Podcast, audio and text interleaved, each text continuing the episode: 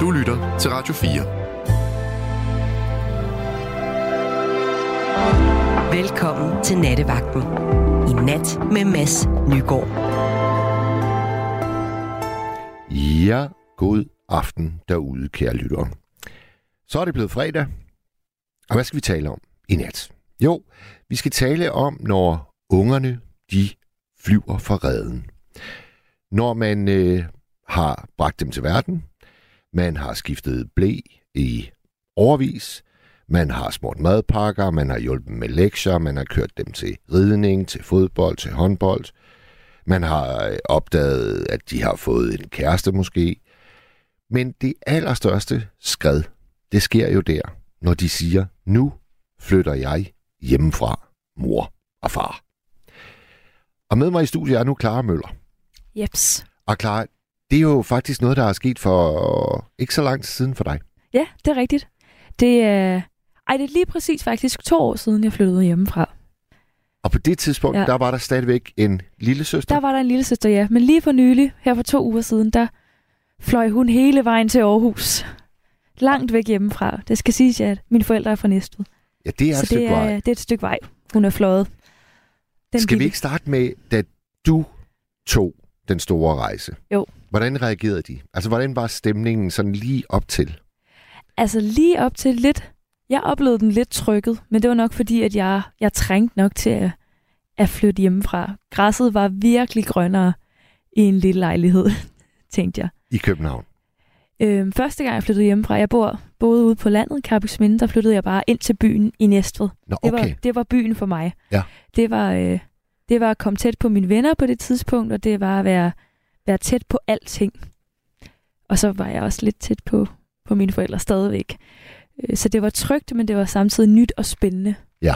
Men da jeg så sagde det, så blev jeg også sådan lidt, åh, blev lidt vemodig.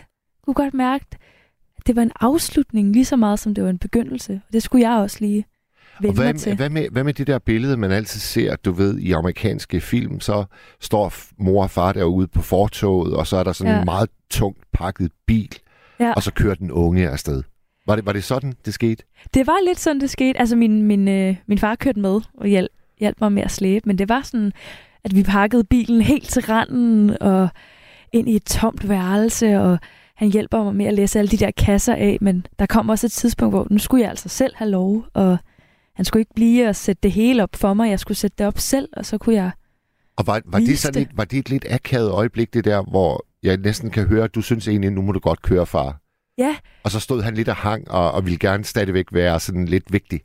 Ja, det, det var lidt... Øh, jeg tror, vi synes begge to, det var underligt, fordi det var sådan... Jeg skulle ikke med hjem, fordi jeg var allerede hjemme. Han skulle hjem. Ja. Til der, hvor jeg engang boede. Men nu bor jeg her. Det var, altså, det klar, var som lidt jeg, sjovt. Klar, som jeg fortalte dig, da vi lige uh, stak hovederne sammen, så har jeg jo uh, 19-årige Alfred, 18-årige Katrine, og så heldigvis unge, unge Carla på bare 15. Men de to store, det er jo ja, et spørgsmål det... om kort tid. Det så grunden til, at vi skal snakke om det her i nat, det er også, fordi jeg vil gerne uh, lære af alle lytternes erfaringer. Ja. Hvad gør man som forældre?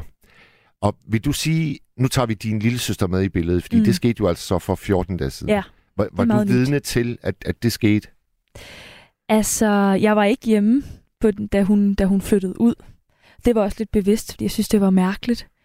Fordi at, jeg tror, så jeg har altid de sidste to år kunne tage hjem til mine forældre og til min lille, lille søster, og så bare lege, at jeg var 16 igen, eller 17, eller i gymnasiet, eller whatever, at jeg bare boede derhjemme, og ligesom lige koble 100% af, og ikke have nogen forpligtelser hjemme hos, eller i, min, i, min, i mit nye hjem.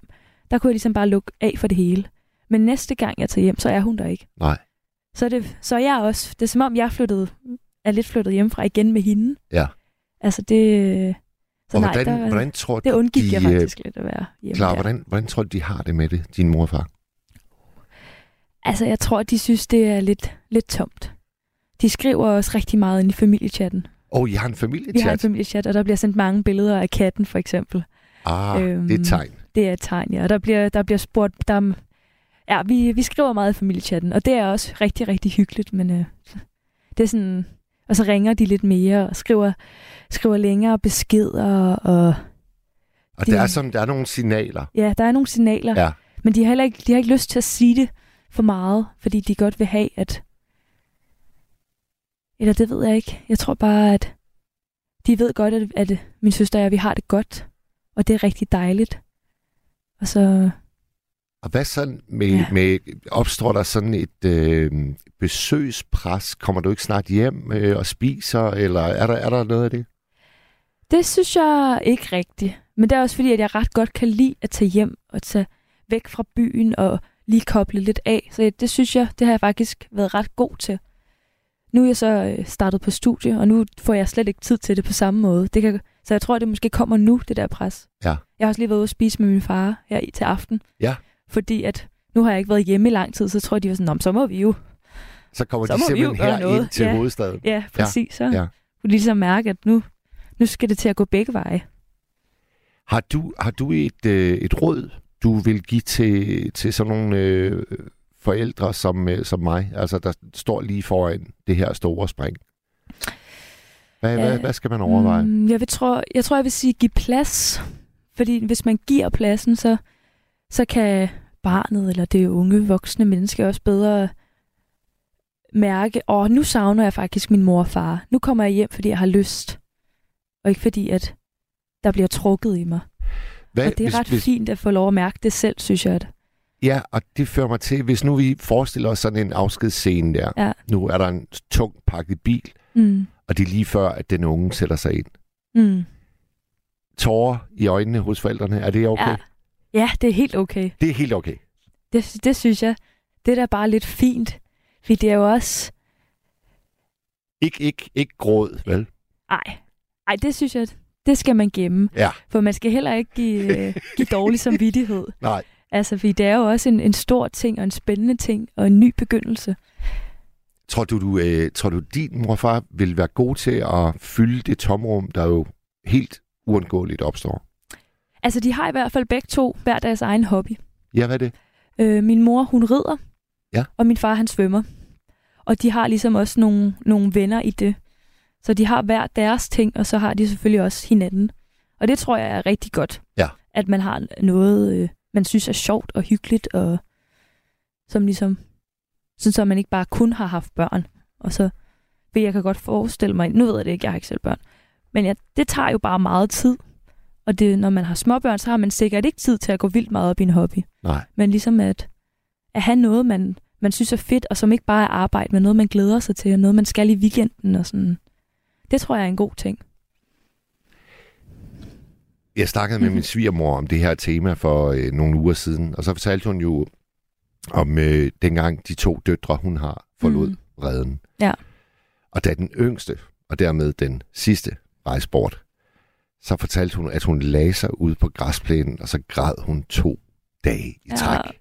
Jeg læste godt på dit opslag. Jeg fik lidt øh, ondt i maven over at læse det.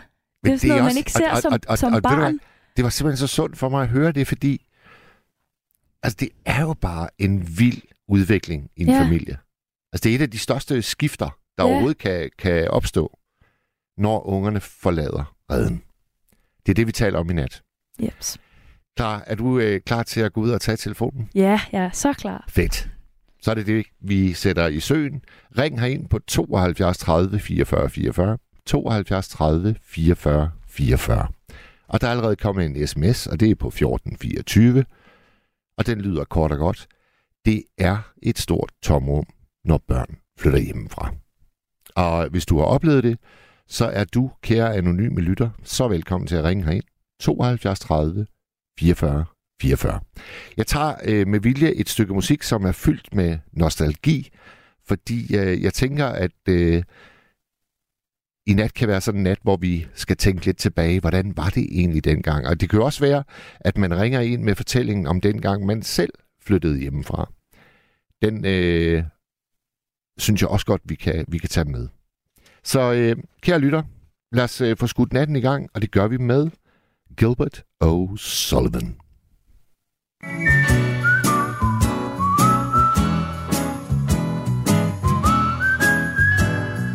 Claire The moment I met you I swear I felt as if something somewhere had happened to me. Which I couldn't see. And then, the moment I you again, I knew in my heart that we were friends. It had to be so, it couldn't be no, but try. As hard as I might do, I don't know why. You get to me in a way I can't describe.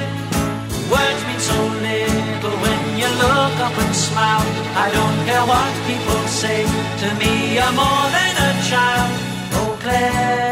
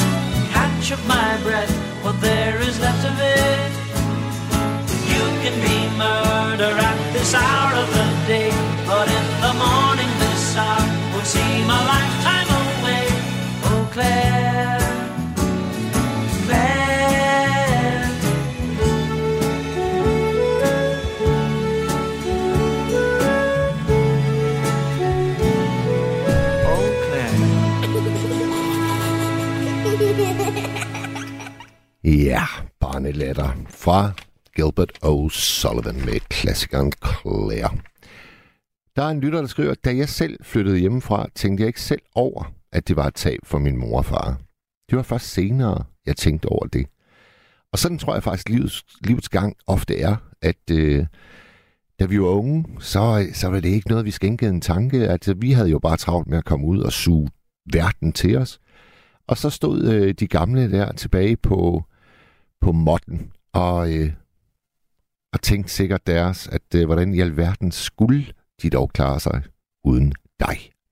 Det er nok sådan, det er at være forældre, og det er nok den tid, jeg er ved at nærme mig med mine to 18-årige og 19-årige. Vi tager vores første lytter igennem. Hallo? Hallo, Mads. Er det Thomas? Det er Thomas, ja. Velkommen, ja. Thomas. Hej. Hvordan står, Ja. det, hvordan står det til hos dig? Jamen, jeg, jeg har det jo dejligt. Altså, jeg kan jo ikke klage over noget på nogen som helst måde. Men jeg kom til at, at, at tænke på alt det her. Øh, øh, dengang, da jeg flyttede hjemmefra, Ja. der øh, var det rent faktisk sådan, at øh, øh, min kære far og jeg, vi var blevet uenige omkring nogle forskellige ting og sådan noget der. Og, øh, og der var jeg sgu egentlig blevet så stor nok, så jeg ligesom bare sådan sagde, hvad der hvad, kæreste far, det skal du ikke tænke mere over. Ja, der er gik jeg af. ud, ja, så gik jeg ud og ringede efter en uh, 3x34. Jeg ringede først til en kammerat. Og så siger jeg, din kammerat, jamen, øh, øh, hvis det, problemerne er så store og, og sådan noget der, så kommer du bare. Fint nok. Så ringede jeg efter en 3x34, og så, øh, så kom den, og så rykkede jeg alle mine ting ud, og, og så flyttede jeg. Og hjælp, øh, hjælp den gamle med at bære ud? Han var slet ikke klar over, at jeg gjorde det. Nå, du gjorde det, da han var på arbejde måske? Nej, jeg boede ude i... øh, jeg boede ude i sådan en annex. Sådan lidt uden for, for hovedbygningen. Så øh, han lagde slet ikke mærke til, at jeg bare daffede. Altså, der var bare tomt. Hvis gang han kom derind. Og så du han efter, spørge, "Hvem der står der?" Du efterlod ikke en seddel eller noget? Nej, men jeg havde, han havde jo sagt det, at jeg ligesom skulle finde på noget andet, og jeg havde sagt, jamen det gør jeg da. Det skal du ikke tænke mere over. Nå, for altså, søren. Det er, det er en dramatisk øh, flytte hjemmefra historie. Det var faktisk meget dramatisk, og jeg var også pissehammerende ked af det bagefter. Øh, Ja. af mange forskellige årsager. Hvor er din, øh, hvor er din mor henne i den her øh, fortælling?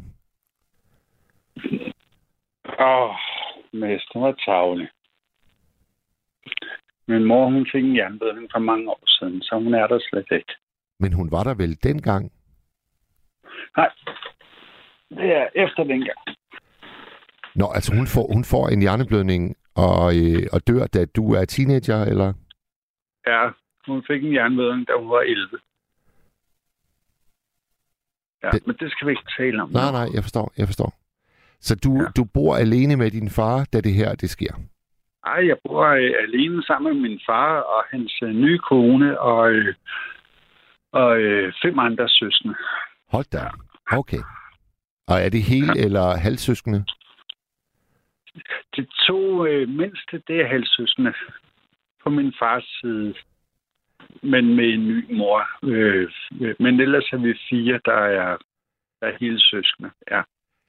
De der, de der ting, du var oppe og øh, diskutere med din øh, far omkring, var det, var det også noget med plads? For det lyder som om, I har Jeg tror virkelig... bare, det var sådan noget forvokset øh, teenage noget. Altså, altså jeg, jeg kunne bare ikke indordne mig. Og, øh, og, og, og sådan var reglerne. Altså, hvis man skulle bo hjemme hos øh, øh, min far, så skulle man indordne sig efter de regler, som der nu engang var. Og det kunne jeg bare ikke affinde mig med mere. Og øh, så var jeg nødt til at flytte.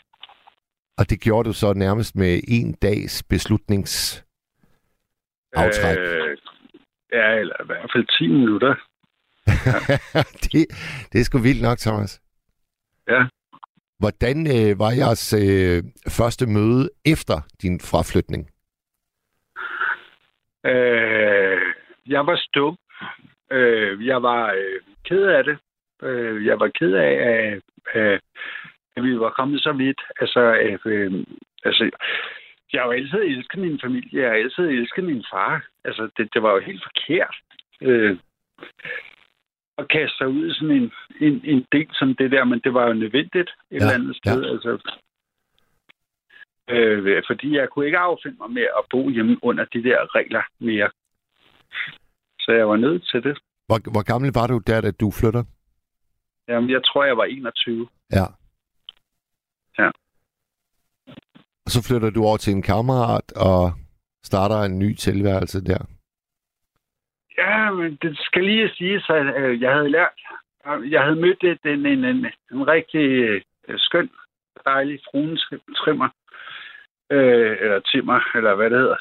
Øh, og, øh, og hende og jeg havde et rigtig godt øje til hinanden. Så det, det der med, at jeg lige flyttede mine ting, det skulle kun lige være sådan for et kort øjeblik. At så, øh, så det stod kun på i 14 dage.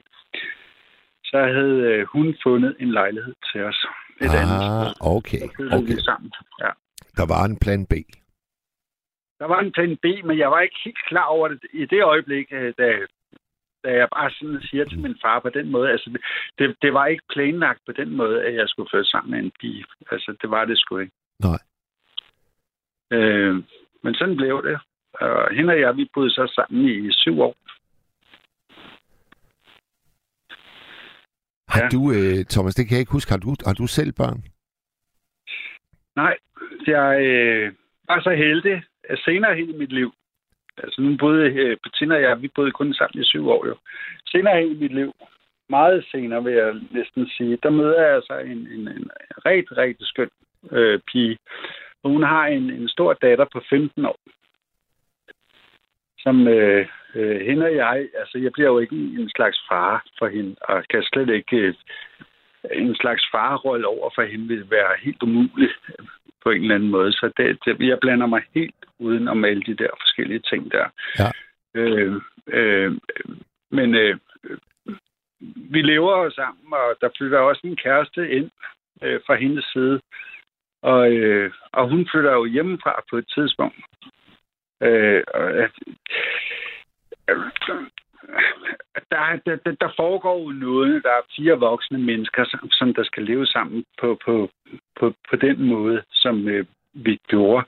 Og øh, der har været, det, der, det, det har også været svært for dem. Lige så svært det har været for mig og, og øh, for hendes mor og svigersøn og mig, der kommer helt udefra og, og alt sådan noget der. Øh, men der kom en dag, hvor så nu var det hendes tur til ligesom at flytte hjemmefra. Og så stod hun nede på parkeringspladsen på ja. et ben og kiggede op på os, mens vi stod og vinkede og sådan noget der. Så nu flyver jeg og vinkede.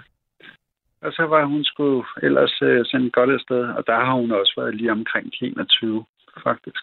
Og dit fruentæmmer, der stod lige ved siden af dig, hvordan reagerede hun der over at se datteren? Hun tudbrølede sig. Gjorde hun det?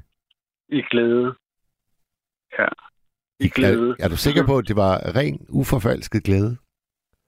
at det var i kærlighed. Ja. Altså, hun skulle videre, hun skulle videre, og hun var også parat til det. De havde fået lejlighed inde på, på, på Østerbro, og, og sådan, altså, og, og det har vi også hjulpet dem med at, at sætte det i stand og, og alle sådan nogle ting. Så der var, i den forstand var der slet ikke en problem. Vi har slet ikke været uvenner på nogen som helst måde, men hun var ked af det. Hold da op, er vi allerede nået dertil, ja. at hun skal til at flyve hjemmefra. Ja. ja. Så det var ikke glæde. Øh, vi mod ikke glæde. Bittersødt. Bittersødt. Ja, det synes jeg. Og vi havde også øh, kontakt med, med, med længe, længe, længe efter. Altså senere skete der også noget i deres liv, hvor de gik fra hinanden og, og, øh, og så videre. Altså, hvor hendes mor og jeg, altså vi kørte jo vores liv videre. Og altså på en eller anden måde, så var det også en befrielse, at de ikke var der. Altså,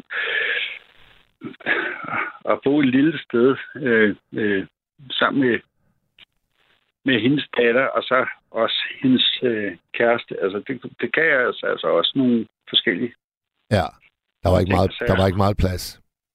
Nej, der var vores lejlighed lige lille nok. Men altså, der har, der har aldrig været nogen problemer med det på nogen som helst måde. Thomas, har du nogensinde drøftet øh, med din far, hvad der skete dengang? Om han har måske fortrudt, at der var så mange regler, så du lige pludselig bare fik pip og måtte, øh, måtte afsted? Har I snakket om det? Nej, jeg nåede det ikke. Øh, jeg har et øh, kæmpestort repertoire, som jeg gerne vil øh, øh fortælle ham. Øh, og sådan noget der, men jeg nåede det ikke. Jeg nåede desværre at, at smutte alt for tidligt, synes jeg. Altså, han var sgu stadigvæk ung. Øh, jeg har aldrig set min far som værende gammel på nogen som helst måder der, men øh, lige pludselig så blev han ramt af en række blodpropper i forbindelse med alt det her corona-vaccine, lort og pis og hans pumstok og, og sådan noget der. Øh, og det gjorde simpelthen, at, at, at så ville han ikke mere. Han blev lam i helt den ene side og kunne ikke snakke mere. Og så havde han ikke lyst til at, at, at fortsætte livet. Nej. Simpelthen. Og så, øh, så jeg nåede det ikke. Jeg nåede ikke at sige de ting, som jeg gerne ville sige til ham. Desværre. Ja. Øh, ja. Jeg drog, øh, jeg drog afsted øh, dagen efter, jeg havde fået min studentereksamen. Der skulle jeg til, til Belgien for øh, at være butler for et advokatpar, øh, der begge arbejder for Europaparlamentet. Og øh, der sker det, Thomas, som du sikkert kan forestille dig, jeg var jo elendig til at være butler. Så de fyrede mig efter 14 dage. Og så begyndte, ja, jeg sådan at, så begyndte jeg sådan at drive lidt rundt, og havde sådan små løse ansættelser, malede lidt. Og, men noget, som jeg glemte, det var at informere min mor og far derhjemme i Danmark om, at nu var jeg altså ikke længere hos det der ægtepar. De vidste, at jeg var rejst ned for at arbejde for. Og så sker der sgu det, Thomas, at øh, ægteparet, de sender et brev til min mor og far, hvor I de skriver, at de har måttet øh, se sig nødsaget til at afskedige mig, og øh, at de anbefalede, at mor og far hentede mig hjem, fordi de vurderede, at jeg var simpelthen ikke øh, gammel og moden nok til at færdes ude i Europa. Okay og min mor og far, de prøver jo så selvfølgelig at få fat i mig for at finde ud af, hvor jeg er. Men altså, jeg havde jo ikke øh, nogen mobiltelefon. Det havde vi jo ikke dengang. Så Nej. der går faktisk øh, en, en måned, hvor de ikke rigtig ved, hvor jeg er henne. Og da jeg så endelig får mig taget sammen til at opgive mit eventyr i Belgien og rejse hjem til Danmark og kommer gående ind i indkørslen, så skriger min mor ved synet af mig, fordi hun jo havde gået i dagevis og tænkt, jamen, måske er han øh, blevet kørt over, måske er han øh, måske er han begyndt at tage stoffer og har fået en overdosis. Altså alle mulige grimme scenarier lod jeg Ja. min mor og far have, fordi at jeg simpelthen ikke skænkede dem en tanke. Nu er jeg jo en fri fugl. Jeg var... Og det er jo, det er jo, det er jo også det, der er et aspekt i det der, når ungerne flyver hjemmefra. Altså man, man er jo så sulten, at man bare ofte lader dem sådan lidt hænge tilbage. Ja, Så måske, øh... Måske, måske er det ikke så vigtigt, at I fik snakket ud om dengang, du flyttede hjemmefra. Altså måske er det bare sådan noget, der tit sker. Ej, jeg tror, han var meget sikker på, at jeg skulle nok klare mig. Øh, det er jeg ret sikker på. Han havde også øh, øh, mødt øh, den kæreste, jeg havde fundet der. Han kendte også til mine kammerater, og, og øh, han vidste godt, at jeg, at jeg, jeg var ikke sådan helt... Jeg var faktisk i, i lærer øh, på, i, i dansk supermarked på det tidspunkt. Aha. Jamen, så var du godt i vej. Jeg var øh, sådan rimelig godt på vej. Ja. Ja. Ja, det var jeg sapsus med ikke. Jeg var, der gik lang tid, før jeg fandt en hylde, jeg nogenlunde kunne trives på. Øh, i, I årene, der lå før det, der, der arbejdede vi sammen i, i mange år, for han faktisk fik rodet mig ud af rigtig mange ting. Fordi øh, øh, jeg kunne sgu ikke rigtig finde ud af, hvor fanden jeg skulle stå henne, og så videre, og så videre. Jeg kunne ikke finde ud af, om jeg skulle have noget med jern og metal at gøre, eller om jeg skulle være inden for øh, træindustrien, eller altså bygge af anlæg, Ja. eller hvad fanden det hedder, alle de der forskellige ting og sådan noget. Jeg kunne virkelig ikke finde ud af det. Men jeg røg ud på en eller anden øh, øh, ting ude omkring Islands Brygge. Øh, meget tæt på Christiania og sådan noget der. Og, øh, og så fandt han jo ud af, at jeg godt kunne lide at ryge noget fjoltobak og sådan noget der. Jeg kom en del derude. Og, og det trak han mig ud af og sagde, det skal du kraftedeme ikke, Thomas. Nå, det gjorde han. Så tager jeg dig med på arbejde i stedet for. Og det gjorde han så. Så tog han mig med på arbejde, og så arbejdede vi sammen i seks år. Ej, hvor stærkt. Ja, hvor jeg øh, lærte at køre øh, øh gaffeltruk med, med lange gafler, hvor jeg satte biler, gamle biler, skadede biler med, med øh, altså når en bil går i stykker ude på landevejen, og den bliver fjernet og, og, og sådan noget der, der kommer en forsikringsskade på. Der kan gå lang, lang, lang tid, før sådan nogle ting går i orden og sådan noget der. Og øh, øh, øh, sådan nogle biler blev vi sat til at passe på, så dem satte jeg op på reolsystemer. Ja, ja, Og- de skal ligesom øh, opmagasineres, indtil forsikringssagen den er ude af verden. Lige præcis, ja. Og, og det satte han mig ind i, men det var jo ikke en uddannelse på nogen som helst måde. Nej, Øh, men sgu meget godt at kunne. Det er rigtig godt at kunne, og det gav mig noget logistik, og, og derfor var jeg jo brugbar til at så komme ind i den supermarked. Og jeg havde de her øh, forskellige gaver øh, med mig. Øh, og så havde jeg, jeg havde seks gode år inde i, i den supermarked, og så har jeg faktisk arbejdet med øh, for, for nogle am- andre supermarkedsmennesker øh, øh, efterfølgende Ja. ja. i mange år, øh, som jeg først har sluppet her. Øh, for eksempel, da, da jeg lukkede mit firma øh, for to år siden. Men Thomas, Thomas, det er da et kæmpe privilegium, at du har fået lov til at arbejde side om side med din far i seks år. Det er rigtig godt. Ja, rigtig godt. Og Så- det vil jeg også lige sige, med den kæreste, jeg havde, hende, der var mor til, til den her datter, øh, som jeg lærte at kende, da hun var 15, øh, hende fik jeg også lov til at arbejde sammen med i syv år. Lidt over syv år. Det var også et kæmpe privilegie. Ja. At arbejde øh, sammen med, med sin kæreste. Øh, det var sådan noget lort, at der var ikke var flere penge i kassen. Det var sådan noget andet. Ja. ja. Ja, øh, men, men ellers var det rigtig, rigtig godt. Og, øh, og vi har haft det dejligt sammen i de år, der er gået der. Fedt. Ja, Thomas, altid en fornøjelse at tale med dig. det er det også med dig, Mads. Jeg vil sige, øh, jeg vil sige tak, og så øh, vil jeg fortælle dig, at nu skal vi høre øh, et nummer, som du måske vil holde af. Vi skal høre øh, Barbara Streisands The Way We Were, og den kommer nu. Tak, Thomas. Det vil jeg glæde mig til. Tak. Hej. Hej du. Memories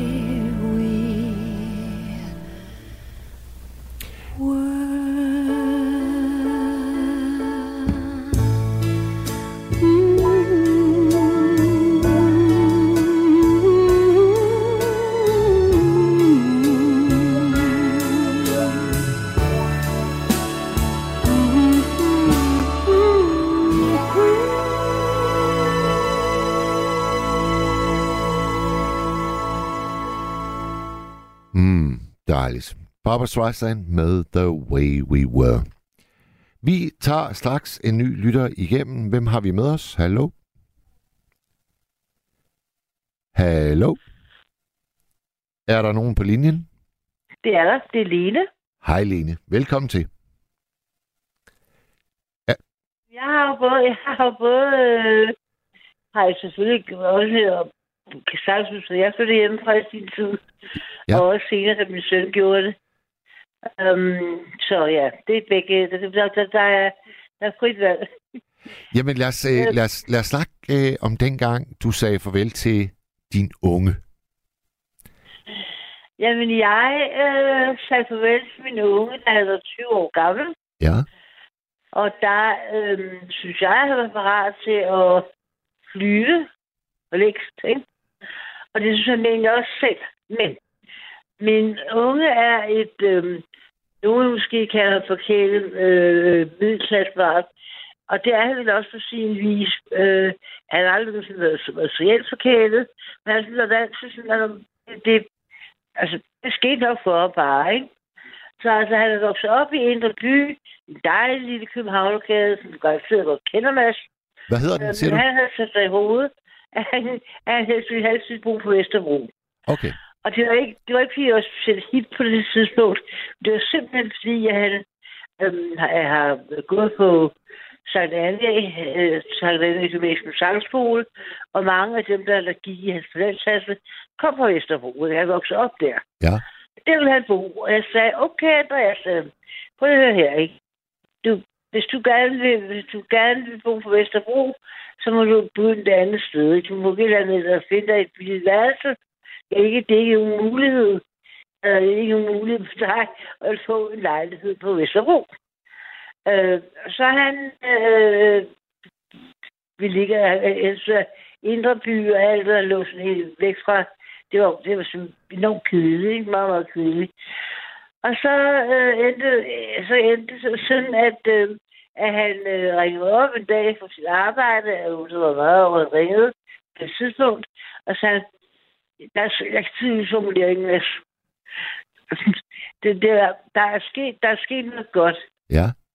og det, det er godt både for dig og for mig.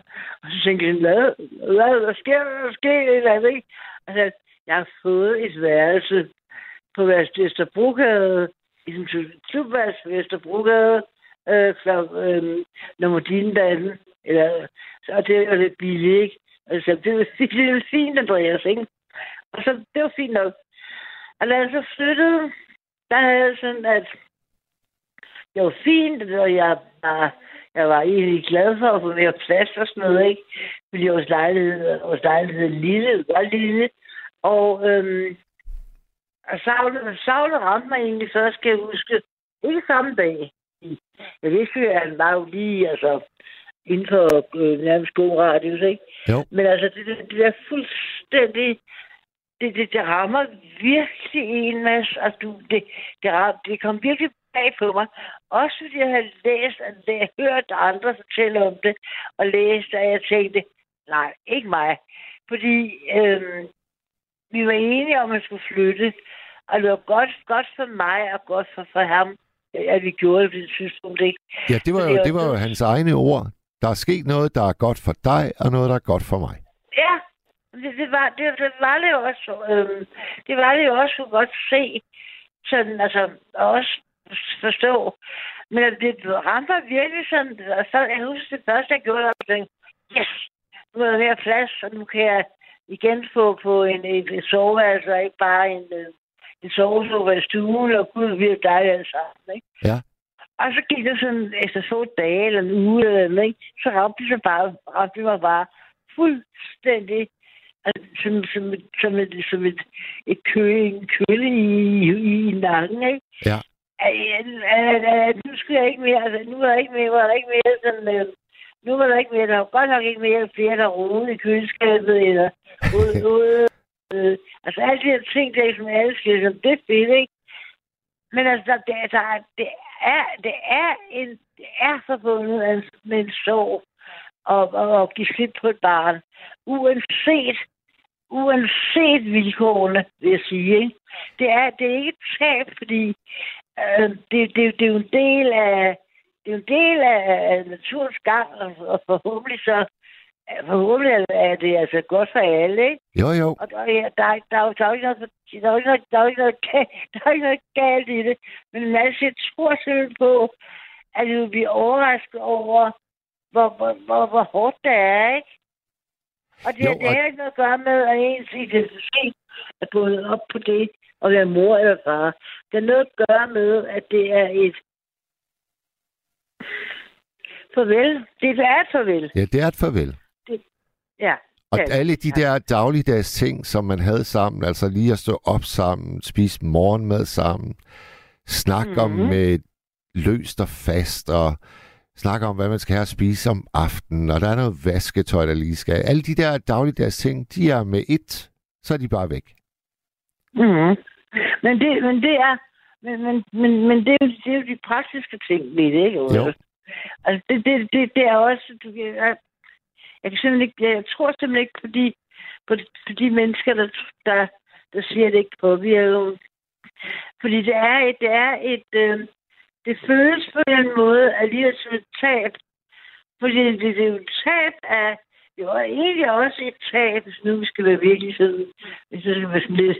det er jo et tab af, identitetstab for dig også. Jo, Fordi selvom du ikke holder op med at være far nogensinde, vel, så er det alligevel så er du ikke en, en farfar mere. nej, nej, det er nemlig det. Det er nemlig det. Ja, godt. Og der er jo også det Tak. der med, øh, altså jeg bor jo oppe i, i Vendsyssel, og det, det vi forældre bestiller mest, det er jo at køre vores unger fra et sted til et andet, fordi der er så utrolig lang afstand mellem alting.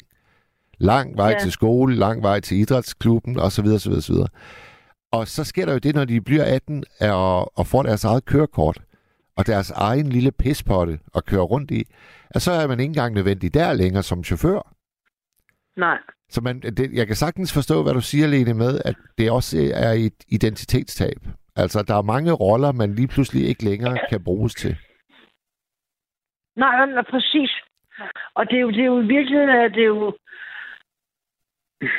I virkeligheden er det... Men man, kan- man kan også så sige til sig selv, at det er jo en, en, en, et Øh, prøver man på at sige sig selv, det er bare en forfængelighed, ikke? Det er din forfængelighed, at, at, at, at du ikke... Altså, det det er, at, at du ikke mere... At der ikke lige er brug for dig til det mere, ikke? Ja. Nej, det er jo ikke, det er jo ikke, kun, Øhm. for, det er jo ikke kun forfængelighed, det er jo også fordi, at der er utrolig meget kvalitetstid i de der bilture. Det er der jo. Det er jo der, man sidder og snakker, og de fortæller om, hvem de nu måske har et godt øje til, og hvad de laver i skolen, og alt det der. Altså de der bilture, jeg kommer til at savne dem helt vildt. Det gør jeg godt nok. Ja, det, det er jo ikke... Det ved jeg, det ved jeg ikke, hvad det ved jeg, ikke, det ved jeg ikke, hvad det føles. Lene, Jeg har ikke noget bil, det er altid. Lene noget, noget helt andet. Øh, havde, havde du kun øh, din søn? Du, du har ikke jeg har flere ja. unger? Jeg har kun har set et. Ja. Og det kan måske også Og det- gøre det ekstra hårdt, tænker jeg. Altså, øh, jeg kan jo ligesom... For mig, der bliver det jo en nedtrapning på en måde, ikke? Fordi jeg tænker, min, min ældste, min søn, han er nok den første, så kommer min næst øh, ældste, det er min øh, datter Katrine. Så jeg kan ligesom øh, måske gradvist vende mig til det. Hvor for dig, der har det bare været et totalt øh, øh, granatchok. Jeg tror simpelthen ikke på, øhm, at der er nogen forskel på det. Ja, det kan godt være. Og det er også, det, det er også min erfaring fra de øh, øh, øh, øh, venner, jeg ser rundt omkring mig. Du har tre børn, og så er det stadigvæk det samme. Altså, det, det, det er ikke... Det, det kan godt være, at det, at det føles værre, øh, øh, at det, at det værste er den første. Men det næste er jo stadig... Det er stadigvæk jo for... Dine børn har, har jo... Vi helt bort med kørslerne. Dine børn har jo, er jo tre øh, individuelle øh, øh, personer, ikke? Det vil sige, at du først så mister du Ane, og så mister du Peter, og så et eller andet, ikke? Og det føles som at miste. Ja. Hvad fyldte du øh, tomrummet med? Hvad havde du øh, at sætte i stedet for dengang, Lene? Jamen, jamen ja, det, er jo, altså, det, er jo det, det er jo det, Mads, ikke? Så Det er jo ikke, noget- det er ikke et spørgsmål om tomrum, fordi jeg kunne fint, fint øh, underholde mig selv, hvad man sige, ikke? Det er den der fornemmelse af den der, først bliver man sådan, okay, det var egentlig fedt nok, og det er på tide, og nu kan jeg igen få lov til at tingene i, nu ved jeg igen, hvad der er i køleskabet, ikke? Um, men, men, men, men det der uigenkaldelige, der er ved det, ikke? Og nogle gange så hører jeg også om, om forældre, som sådan lidt, lidt glædestråle fortæller, at min barn flyttede et eller andet, og så kom det hjem igen tilbage til mig og flyttede ind, ikke? Ja. Det ville jeg synes var fuldstændig forfærdeligt. Altså, det, det, ville jeg, det jeg synes var, var, var forfærdeligt på den måde, at jeg vil da gerne tro på, at det barn, jeg har sendt ud, ud i verden, øh, kan klare sig selv, ikke? Ja, altså øh, det gjorde jeg jo faktisk. Jeg vendte jo hjem, som jeg også øh, beskrev tidligere i programmet, altså efter min, øh, min meget øh, kaotiske tid i Belgien, så kom jeg jo lige hjem og vende. Og der kan jeg faktisk også godt huske, at mor og far var sådan lidt, jeg vide, om han nu sådan set er flyttet hjem igen. Ja. Hvor gammel var du? Jeg var 18. Ja, okay. Det er så også noget andet, ikke? Ja, synes det, jeg. ved, Det, det er ved noget jeg. andet. Det- Ja.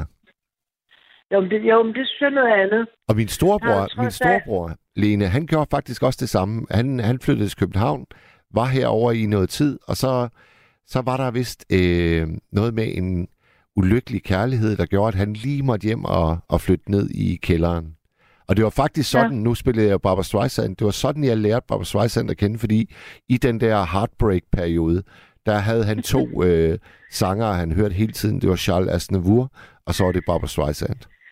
Åh, oh, fedt. Mm. Ham kan jeg godt lide. Ja, det kan jeg saftsus Ja. ja. også. Øh, så, så mine forældre, de prøvede altså to gange, at øh, ungerne lige vendte hjem på visit igen. Ja. Men det, det, det mener du de, ikke, det- det mener du ikke kunne være, kunne være skønt? Nej. Nej. Nej, fordi, fordi øhm, ej, det er selvfølgelig skønt nej. Men selvfølgelig, hvis han havde øh, mistet sit værelse, fordi han havde et eller andet valgt, ikke? Og sagt, jeg kommer lige hjem og bor ikke i, jeg kommer hjem. Så jeg selvfølgelig sagt ja, altså. Ja, Uden, ja. At, uden at tøve. Ja. Men altså, øhm, det er en proces, er en, det det er en proces at sige farvel, ikke? Ligesom, og når den er overstået, så er den overstået, ikke? Og jeg, jeg, jeg, jeg øhm, tror simpelthen også, at han ja, at vi har haft meget, meget svært ved selv og, og, og jeg tror faktisk, at, jeg tror faktisk, at med mit kendskab til ham, der tror jeg, at han ville have fundet nogle andre løsninger, hvis det hvad skulle være sket, ikke? Han vil simpelthen, han Altså, simpelthen han ikke tillade, tillade, at det måtte ske, at han skulle flytte retur. Om jeg ikke ville? Nej, han ville ikke. Din søn ville ikke lade det komme dertil, at han ligesom skulle... Nej, det- nej, præcis. Ja. Så ville jeg hellere have, have fået en, øh, have fået en madras på et, øh, hos en ven. Ja, det forstår jeg faktisk godt. Det forstår jeg godt. Især fordi jeg også synes, det var sådan lidt ydmygende at vende hjem dengang. Altså, for Ja, det netop, ikke? ja, ja, jeg var blevet fyret, Netop. og Og det, der vil, og ved du hvad? Det er der overhovedet intet galt i. Det betyder ikke, at du har nogle dårlige forældre. Det betyder, at du har, altså alle mennesker, og især unge mennesker, har, har en, en stolthed, ikke? jo, jo, jo, jo. Ja. Som, som gør, at, at det, at, at det er, at, at, at det er ligesom ikke, nu, nu, nu har jeg taget beslutning, så det har jeg gjort, ikke? Jeg har gjort det, og jeg skal selv stå ved det. Og det der, det der, det, det der, det sgu gøre, ikke? Jeg kan også huske, at han, det synes jeg også var lidt sjovt, at Altså, vi boede i, en andelsboligforening, og vi havde et sådan vaskeri lige ved siden af, ikke? Ja. Og så, så kan jeg huske, han sagde, han havde overhovedet ikke nogen problemer med at flytte og sådan noget det praktiske. Og så kommer til sig en af de sidste dage, og sådan fuldstændig skråsikker. Og så siger han, øhm, jeg, ja, men mor, så siger jeg, Andreas, så siger jeg, tror du egentlig godt, det er i orden, at jeg kommer hjem og bruger vaskeriet en gang imellem, ikke? Han vil godt lige hjem og bruge Altså- vaskemaskinen. Ja, ja. Det er en klassiker. Jamen, ikke, ikke vin. Nej, ikke vin. Ikke noget belast mig. Jeg kan godt lige få lov til at bruge vaseline. Så det ligger i stueplan, i, ja, i, i lige inde ved siden, ved siden af, af, af lejligheden, ikke? Stort, åbent- et stort fint vaskeri. Og så sagde jeg selvfølgelig til ham, ja. Jeg sagde, ja. Selvfølgelig må det ændres, ikke? Og det var ikke engang noget med, at jeg tænkte, åh oh, nej, det var da godt, så kommer han tilbage. vel? Det var simpelthen fordi, jeg tænkte, at det, det var da helt okay. Selvfølgelig måtte han det. Ja. Altså, jeg havde boet, jeg havde boet, han havde boet der i så mange år, ikke? Så hvorfor dog ikke? Det var der ikke noget, du have besluttet stået over. Ja. Godt. Lene, tusind, ja. Ja. tusind tak for dit øh, bidrag. Jamen, øh, det, øh, det, øh, det, tak i måde. Ja, og have det jeg rigtig godt. Hav, jeg har et hav med musikrundnummer, jeg kommer, jeg kommer, jeg kommer i tanke om, hvad jeg må spille, men det kan du sige skrive til dig. Det kan du altid gøre. Det kan du altid gøre. Ha' det godt, Lene, og tak. I måde.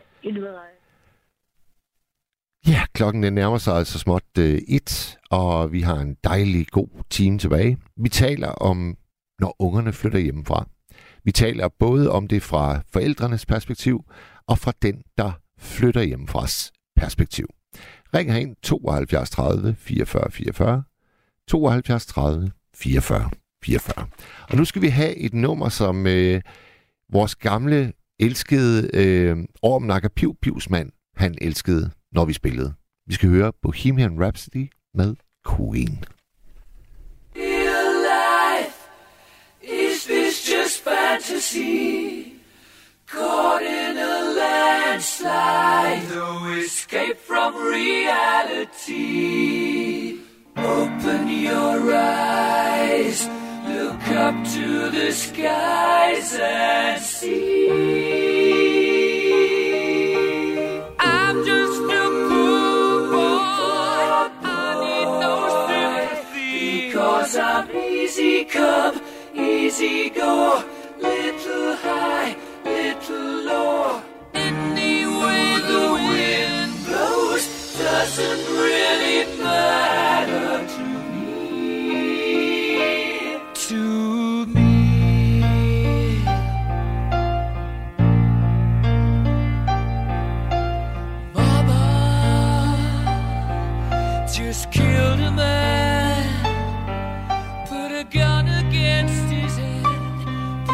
triggered now.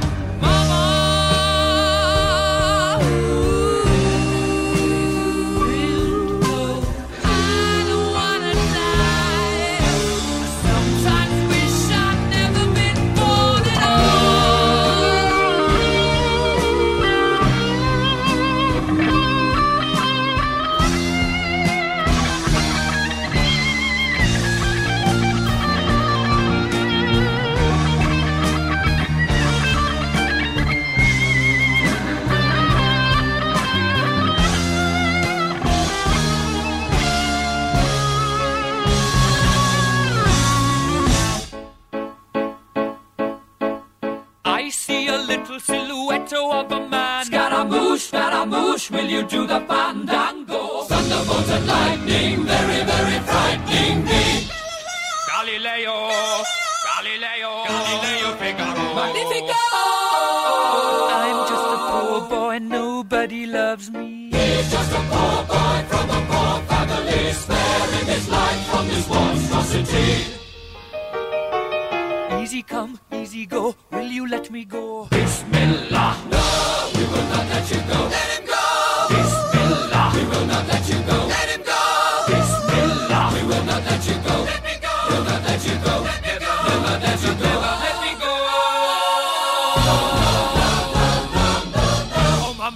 mamma mia. Mamma mia, let me go. Beelzebub has a devil put aside.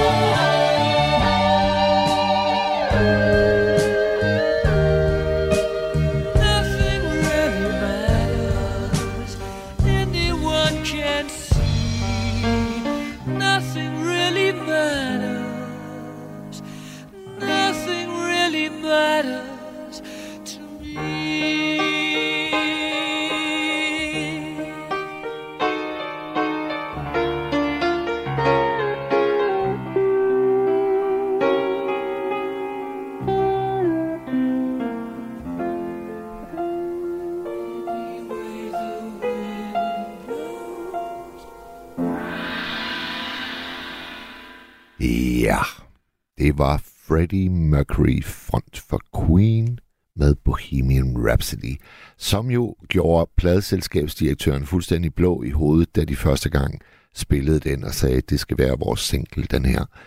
Han synes, øh, den var lige lovlig spralsk, men godt, at de holdt fast. Dejligt nummer. Sonja Hvidtjørn, hun skriver, Kære Mads, du er meget følsom i nat. Kun godt.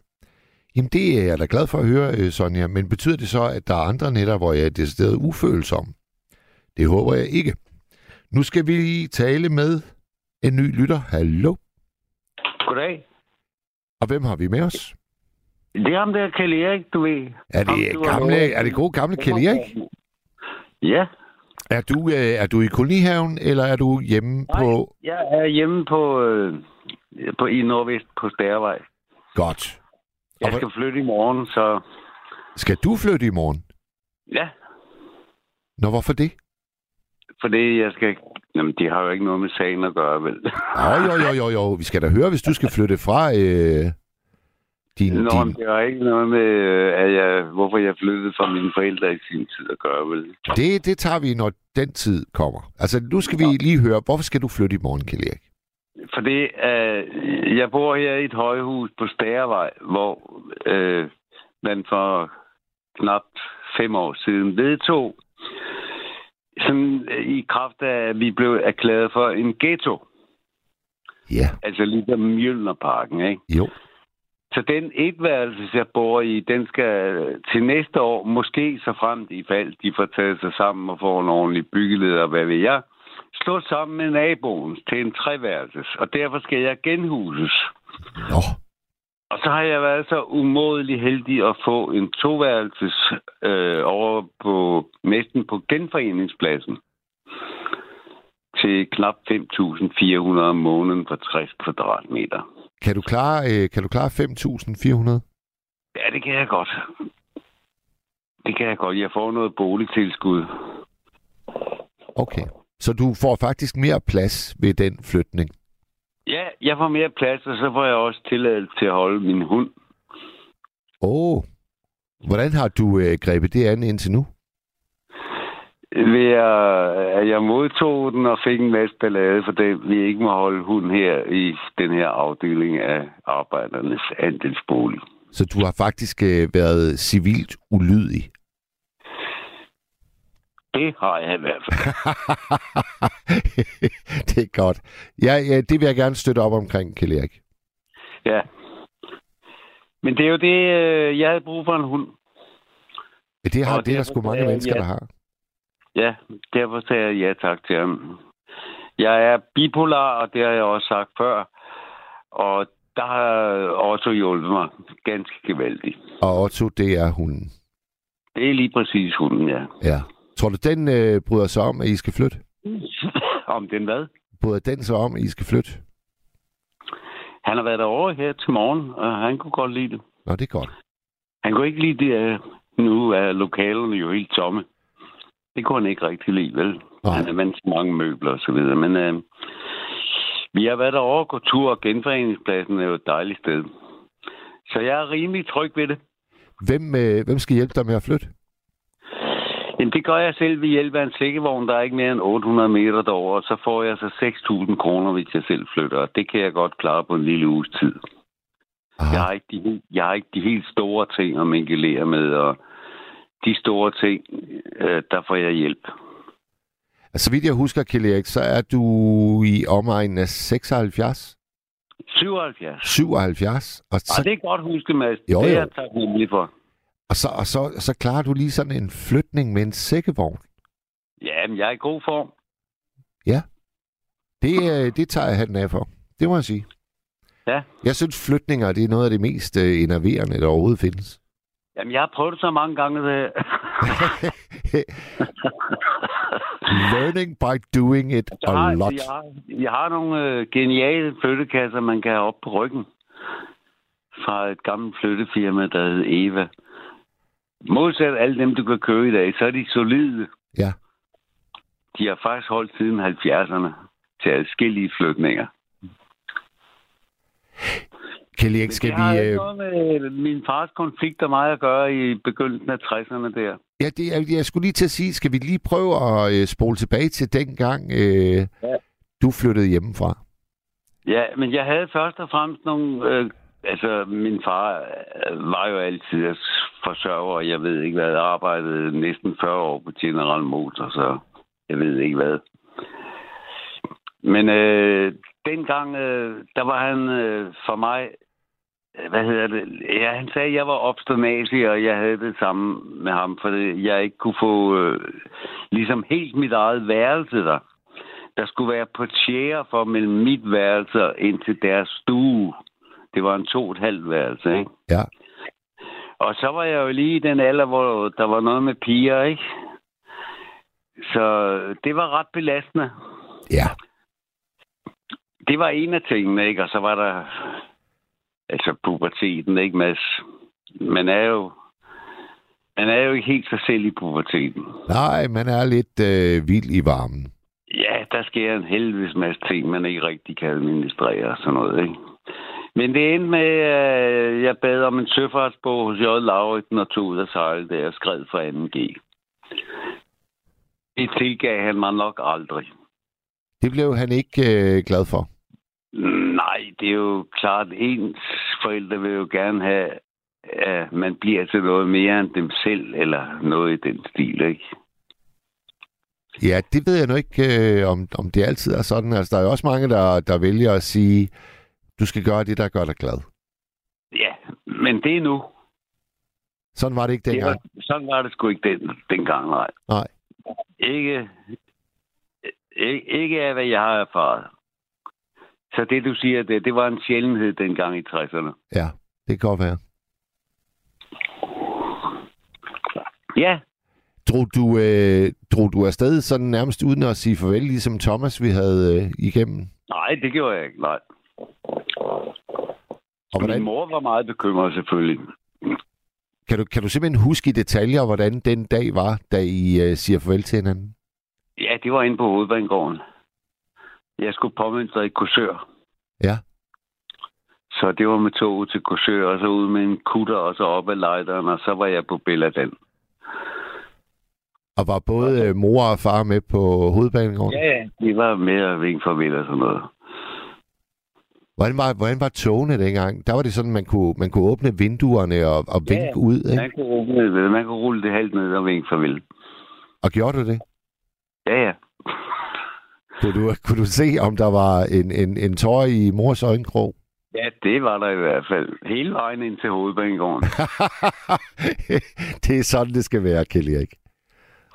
Men far, han var nok lidt mere tør i... Øh, Han var cool. Ja.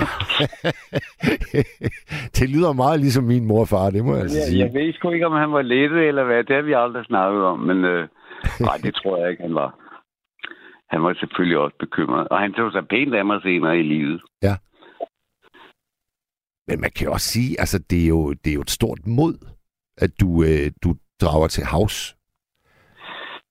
Ja, men jeg har læst Peter Most, forstår du. Men det er der ikke nogen, der kender mere i dag. Peter Most var min held fra Svendborg. Ja. Ja. Hvad hed forfatteren? Kan du huske det? Jeg synes, jeg var lige til Mokadel, tror jeg nok. Nej, jeg kan ikke lige huske det. Nej, det var en anden. Nej, nej, det var vist ham. Og der var jo, øh, der var jo Flemming. Det var, ja, jeg mener, det var ham adelsmanden derovre fra Aresø og alt det der, der, der skrev de der Peter Moss bøger. Der var, der var, der var, Det øh, er mange, mange år siden, altså. Ikke? Det var jo 50'erne, jeg læste dem, ikke? jo, jo, jo. Der var også, øh, Det der var- der var Det var Flemming-bøgerne. det var en hel, det var en hel serie, Peter Most, ikke? Jo, jo. Og Flemming-bøgerne. Og Jan-bøgerne. Jamen, dem læste jeg ikke så meget. Det var Peter Most. Det var der faktisk et værtshus i Hirtshals, der hed i mange år. Ja, det vil jeg gerne tro på. Ja. Ja. Han var jo også gammel sømand. Altså, bortset fra, at han var fiktiv, ikke? Ja. Han blev ordentligt købet gift med en øh, prinsesse på en stillehavsø. Hold da op. Det var meget rørende. For det er så under et vulkanudbrud omkom hun. Og så måtte han øh, tage til tak med en englænder senere hen. Ja. Det er sådan svagt, hvad jeg kan huske af Peter Most. Ja. Men man fulgte ham jo lige fra drengeben, og så til han blev øh, kaptajn. Og det var også min drengedrøm egentlig. Og Men blive, det bliver aldrig noget. at blive kaptajn. Nej. jeg blev telegrafist, for det, jeg var egentlig ude som styrmandsaspirant, men øh, det sagde de nej til på grund af, at jeg ikke havde synstyrke nok. Sådan var det dengang. Ja. Det er anderledes i dag, ikke? Der sidder de og kigger på skærmen hele tiden, ikke? Og man kunne ikke øh, bare lige få et par gode briller. Det var ikke nok. Nej, det var, ja, dem, de var for svage i mine øjne til det der styrmandshalløj. Okay. Og det der telegrafist-certifikat, det benyttede jeg aldrig. Men jeg kan stadigvæk morse og høre. Vi har jo lige mistet øh, Jørgen Riel. Han var jo også øh, uddannet telegrafist. Ja, Forfatteren Det øh, Jørgen. Riel. jo, det er rigtigt, ja. Forfatteren, ja. Ja. Ja, det er rigtigt, han var telegrafist, ja. Ham er alle Det var en af grundene til, at navnet på Grønland vel, nok, ikke? På de der østkyststationer. Lige præcis. Lige Ja. præcis. Kjell Erik, øh, har du, øh, det tror jeg aldrig, vi har snakket om, har, har du selv fået øh, unger? Ja, jeg har en søn. Og hvordan øh, gik det til, da han flyttede hjemmefra? Jamen, vi boede i kollektiv sammen i mange år. Jeg var enefar med ham i mange år. Og så flyttede han fra det sidste kollektiv på Djursland. Det han fik nok, og jeg forstår ham godt. Jeg bød ham øh, fire forskellige kollektiver, hvor han var øh, cirka 6 til knap konfirmationsalderen. Altså flyttede han hjemmefra? Du river, du river børn op med rådet, når du flytter. Jamen, det er det. Det er det. Det er det, man skal tænke på, ikke? Og det er en af mine meget store fejltagelser. Men siger du så, Kjell Erik, han flyttede faktisk hjemmefra som 14-årig? Ja, han flyttede op på byggekollektivet, da han var knap 14. Og det er godt nok tidligt. Nej, han blev hjem til sin mor, ikke? Nå, okay, på den måde. Okay. Ja. Og var det sådan, øh, var det lidt i protest, at han, øh, han skiftede dengang? Ja, det kan man godt sige. Og også mod min gode vilje, men øh, jeg kunne ikke sige noget, for det var, øh, det var ligesom det, han ville, ikke? Jo.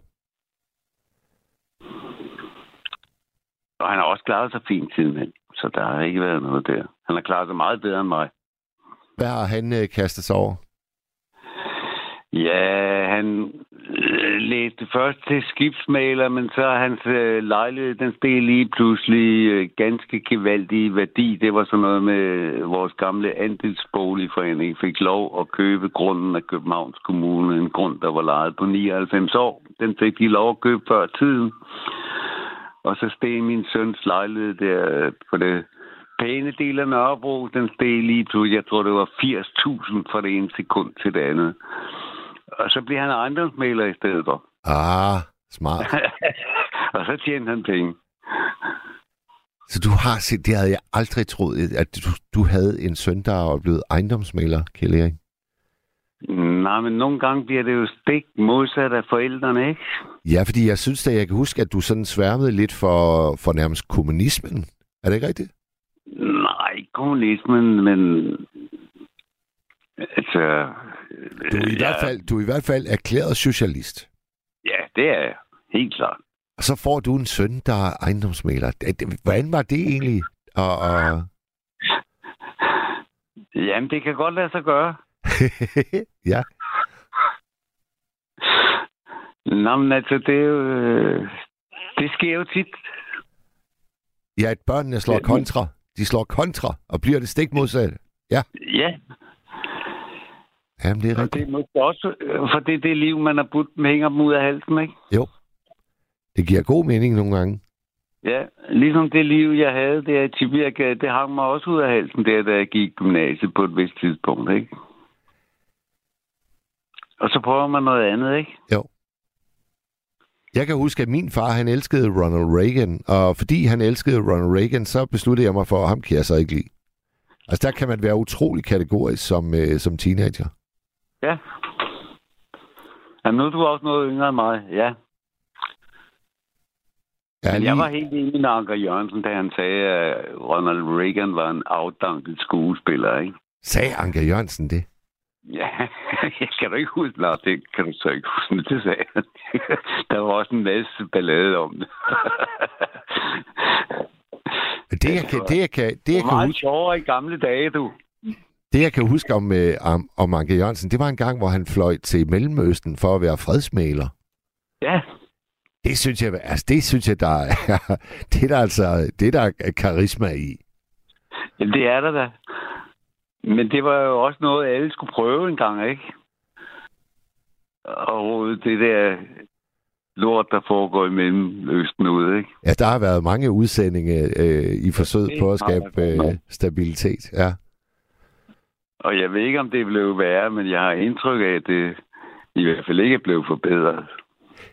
Jeg cykler jo faktisk øh, forbi Anker Jørgensen, øh, Kjell hver eneste gang, jeg skal herind og lave nattevagten. Der er en meget fin statue af ham ude i Sydhavnen. Det er rigtigt, ja. ja det var der, han boede. Anker Jørgensens plads. Ja. Og han sidder med sin stok, og han, øh, han er sådan lidt, lidt, lidt krumbøjet. Men, øh, Ja. men hold kæft, hvor den ligner ham på en prik, altså. Nå, jeg har altid godt kunne lide ham. Selvom der var mange, der syntes, han var udulig. Hvor mange år sad han øh, i spidsen for en regering? Jamen, han skiftede jo flere gange, ikke? Men sammenlagt har han vel nok siddet en 10 år. Ja. Jeg er ikke sikker på det, Mads, men noget i den stil. Var han, var han din, øh, han var din mand? Det var ikke en SF'er eller en VS'er? Nej, eller... det, nej, det var han aldrig, men han var min fars mand. Nå, nå, okay. Dengang er Augen og, og Nyrup kom op og skændes. Ja, det har ikke så meget med Anker Jørgensen at gøre, men øh, min far holdt meget af Augen. Ja. Og så da de kom op og skændes der, og Nyrup vendt, så meldte min far sig ud af Socialdemokratiet. Og han tog simpelthen konsekvensen. Ja, og opsagde abonnementet på Aktuelt også. Ja. Og så kom de for første gang fra 11. kreds og spurgte, øh, hvorfor, hvorfor gør du nu det? Og det gad han ikke at svare på. Han sagde bare, der er for mange gentagelser i fjernsynet. Ja. Ja. Det er også et svar på en måde, ikke? Jo, jo. Kjell Erik, øh, øh, der er kommet øh, selvfølgelig, det sker jo altid, når vi famler efter et eller andet navn, så er lytterne klar. Mostbøgerne, de er skrevet af forfatteren Walter Christmas. Det er rigtigt, det er Walter Christmas, ja. Det er et fantastisk øh, forfatternavn. Ja. Det, jeg, tror, jeg tror, det er et kunstnernavn. Altså et, han lige har... Øh, han Jamen, hedder nok... huske, Han hedder Walter nok... Christmas, Walter Christmas havde, jo også noget at gøre med salget af de vestindiske øer. Aha. Det har Torgild Hansen i hvert fald skrevet om i sin trilogi der. Som vi faktisk snakkede med en anden radiovagt om. Ja, det var, Ja. det var nok Torben, tror jeg. Hvad var? Jeg tror, det var Torben, du talte øh, med der. Ja, det kan godt være. Ja. Ja, Walter Christmas. det er rigtigt, det var ham, ja. Jeg kan ikke huske, hvad det er, ham Chavalis de Mugadel har skrevet, men det er også nogle sømandsromaner, eller også noget andet. Jeg blander noget sammen der. Men sådan er det tit, når man bliver gammel, ikke? Jo, der er en, der skriver, prisen på et værelse i de store byer gør, at de unge flytter senere hjemmefra. Ja, Det er nok også rigtigt. det er fuldkommen rigtigt. Og så er der en anden, der skriver, i Sydeuropa bor de unge lang tid med deres forældre, men det er mere på grund af økonomien. Og det er i hvert fald rigtigt. Altså, i, jeg tror, i Spanien og i Italien, der er det helt almindeligt, at, øh, at man bor hjemme ved sine forældre, når man er 30. Ja, ja, det ved jeg godt. Det, Men det kan være noget med, med den der moderbinding, måske. nej, jeg tror sgu mere, det er økonomien. jeg ved det ikke. Men øh, jeg har jo hørt om det. Ja, ja, og moderbinding har vi jo alle sammen. Kan det? Ja, det har vi. Ja, ja, Og det er også meget naturligt jo. absolut. Absolut. Der kan jeg høre, at du lige uh, satte ild til uh, et stykke tobak. Er det korrekt? Ja. Ja, jeg ryger prins. Har jeg altid gjort det? Nej. Men øh, nu har jeg fået fat i nogle billige prins, og så øh, vil jeg helst ikke snakke mere om det, vel? Nej, jeg, kan, jeg forstår en hensynning. Jeg forstår den. Godt. Ja. Men kan du øh, måske sende en sms helt diskret, og så øh, give mig øh, adressen på det sted?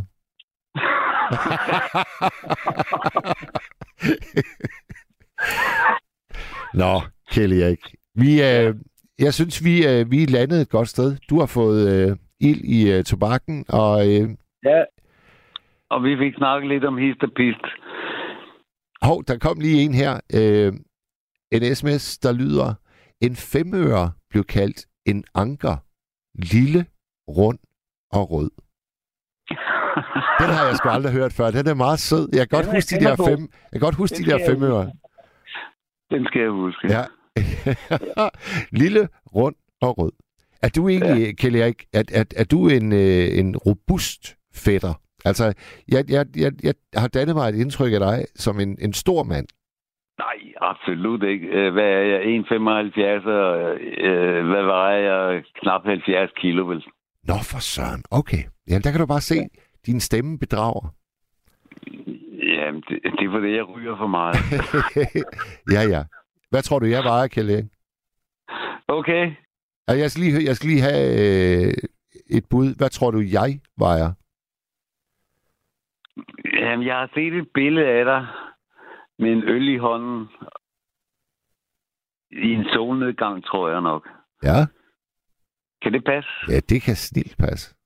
Jeg tror, du sidder ved et fiskerleje, måske. Det er nok taget op i Hirtshals. Ja. Jamen, Og- du virker lidt rundt i det. ja, så, vil, så vil jeg sige, at jeg er stor, rund, stor, rund, og nok ikke særlig rød, faktisk. Men altså, det tager vi over den der bar, vi skal have nede på, hvad er det, Monas, Monas øh, bar. Hvor vi skulle mødes? Ja, vi skal mødes det der, på det der værtshus, du snakker om. Nej, det- så skulle det være... Jamen, altså, der må jeg ikke komme med hund mere. Nå, Men nede hos Jane der på øh, Café Viking. Jamen, det skal være et sted, hvor hunden må komme med. Altså, jeg vil have Otto med, når vi endelig skal. Ja, det vil jeg også insistere på. Godt. Men så, altså, så må du ringe til mig, og så skal jeg finde... Der er flere steder herude, hvor man må have hund med, og hvor der også er et billiardbord. Glimrende. Glimrende. Glashu- Glashuset for eksempel, Godt. på Frederiksborgvej. Modtaget. Jeg har, øh, jeg har dit nummer, Kelly Erik, er og... også, øh, så er der også Mågekronen, men øh, der kommer jeg ikke så meget mere Okay, på Mågevej. Der må man også have hunden med. godt. Men det er sjældenheder, man må have hunden med. På Jamen, mit er- gamle værtshus, Bovivar, der må man godt have hunden med stadigvæk, men øh, der er ikke billiard. Nej, det er der sgu ikke. Det er der Men ikke. til gengæld er der nogle smukke servitriser. Til gengæld, hvis du kan skrive en roman i en fart, så kan du bare gå over gaden, så ligger Gyldendals forlag lige for fødderne af dig. det var lige præcis det, Lea Nielsen gjorde. Det var lige præcis det, Lea Nielsen, min gamle yndlingsdigter, gjorde. Jamen, det er det. Det er det. Ja. Godt. Kelly Erik, kan du sove Tak, godt? Ja, altid. Tak i lige måde, og tak for snakken. I lige måde. Hej. Jeg vil håbe, vi har underholdt øh, dem, der stadigvæk lytter. Ja, jamen, det er jeg sikker på. Ha' det godt, Erik. Hej, hej. Lige måde. Hej. Lad os øh, snuppe endnu et stykke nostalgi, inden vi får næste lytter med os. Vi skal høre øh, den øh, i denne uge fødselar Lars H.G. med den dejlige svenske Lisa Ekdahl. If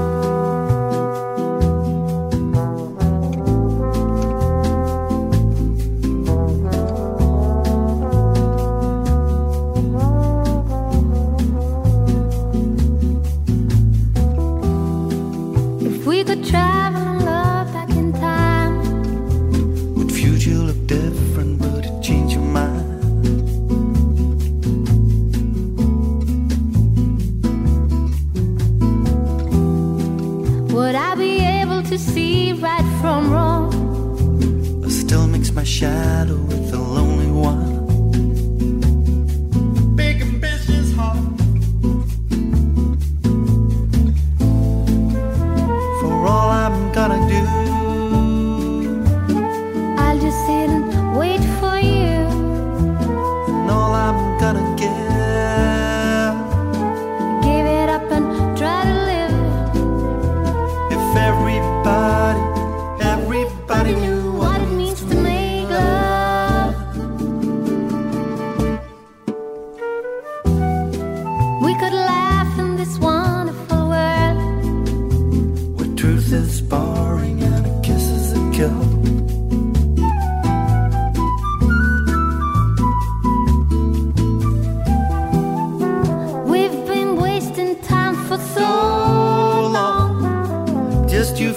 and life will be as one.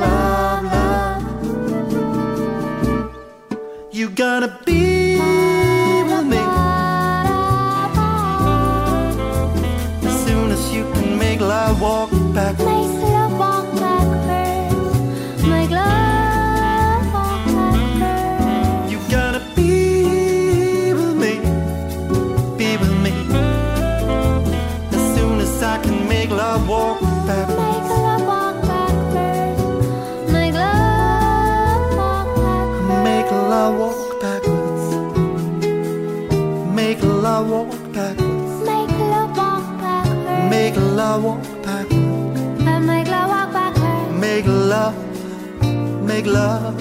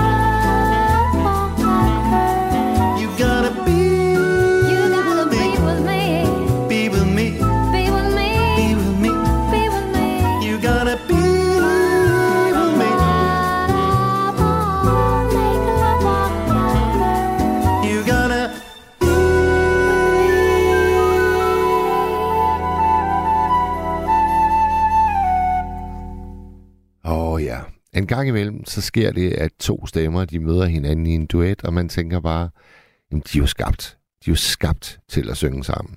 Lars H.G. og Lisa Ekdahl. Nummeret Backwards. Den der linje, hvis man kan få kærligheden til at gå baglæns, det er jo nok ofte det, man tænker som forældre, når man øh, siger farvel til ungerne, der forlader redden, når man ser dem køre bort, og man stusser nok også over at kan vide, hvornår de kommer tilbage igen, spiser og kommer tilbage med noget beskidt vasketøj. Og, og så lige pludselig så øh, har de unge etableret øh, et helt nyt liv, og så stifter de familie.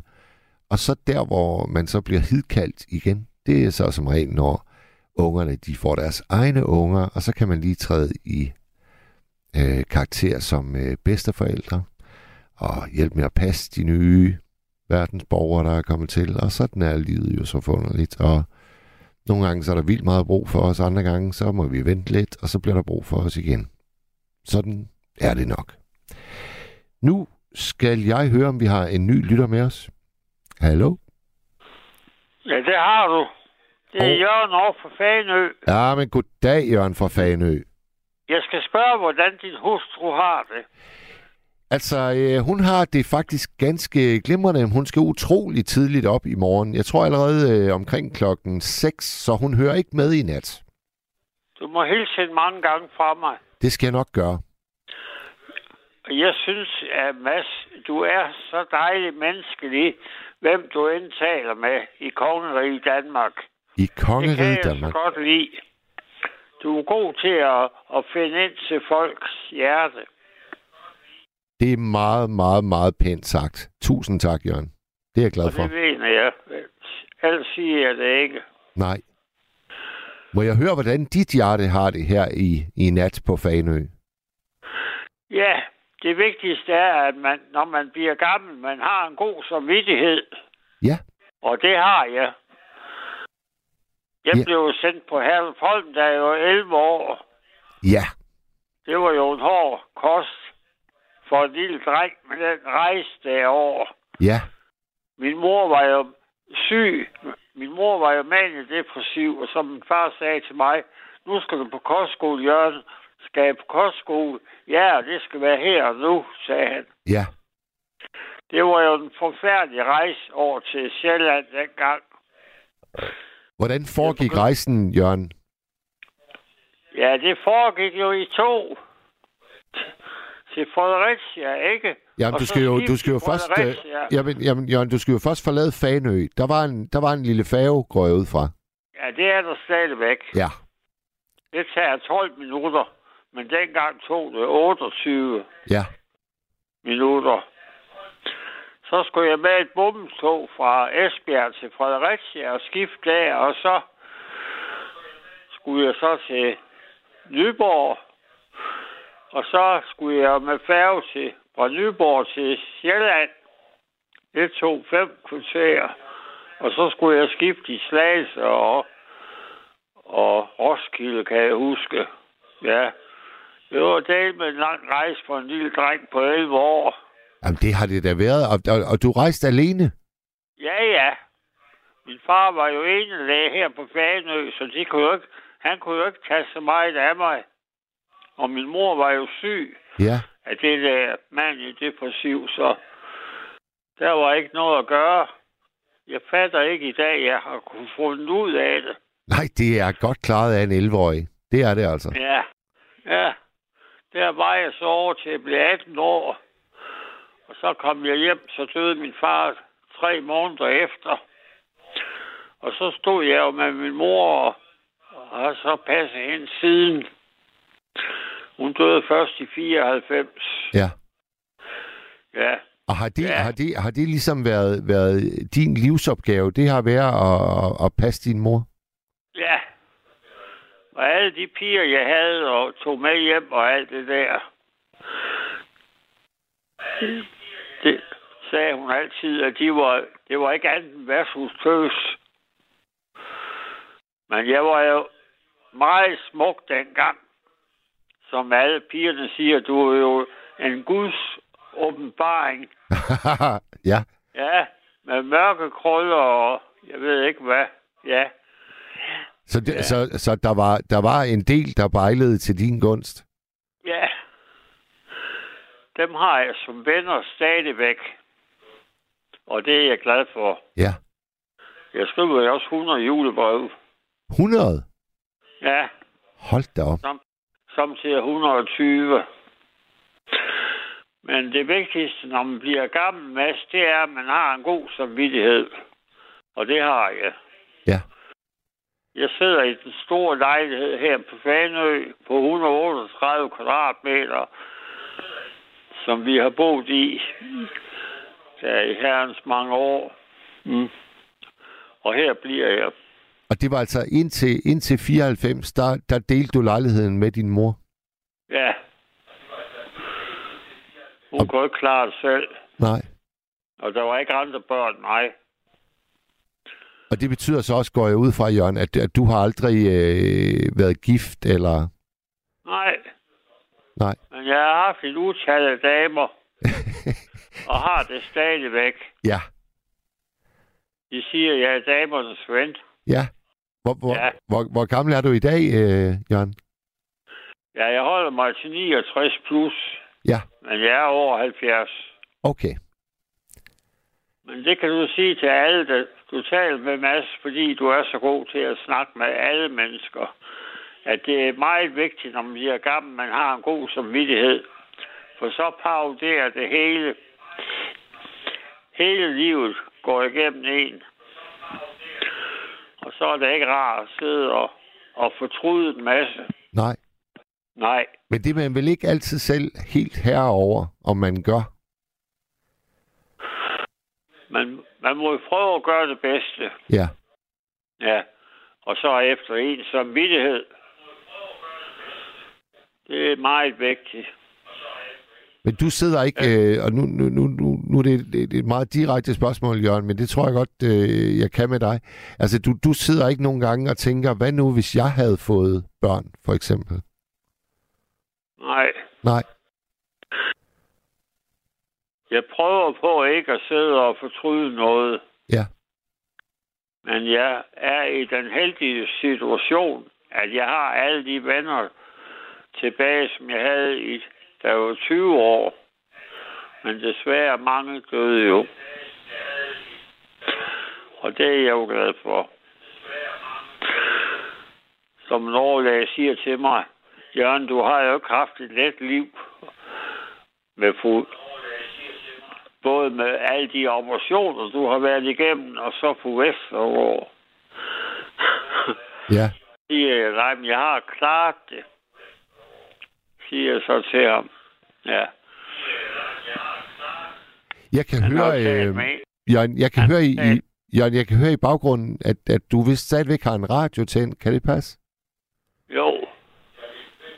Det er meget langt væk. Ja, det er langt væk, men vi kan godt høre den, tror jeg. Ja. Kan, er det sådan, vi det var kan... sådan set det, jeg vil sige, Mads. Nå, det er så fint, Jørgen. Det er så fint. At du gør det utrolig godt, og du er så menneskelig over for alle, du taler med. Og det kan jeg godt lide. At du ikke går forskel. Det har jeg heller aldrig gjort nogensinde.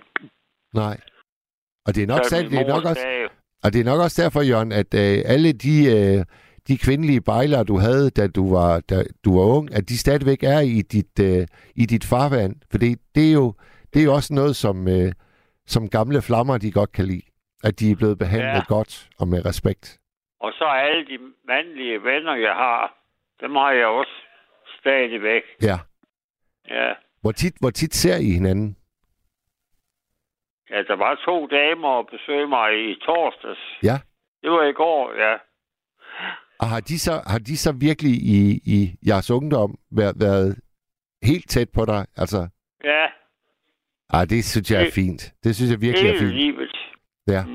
Og der kommer en, en dame på, på søndag, som jeg også har et nær venskab med. Ja. Meget nær. ja, Ja, det er dejligt. men jeg siger, dig og din hustru er også altid velkommen, hvis I kommer over på de kanter her. Hvordan, hvordan kan vi finde dig, hvis vi er landet med færgen? At, øh, den lejlighed, hvor, hvor ligger den lejlighed? Den ligger lige ved siden af Krogården her til, øh, øh, nede ved færgen. Aha, Der er fem minutters gang fra færgen og så op til mig. ja. Og du har, har du udsigt ud over vandet og...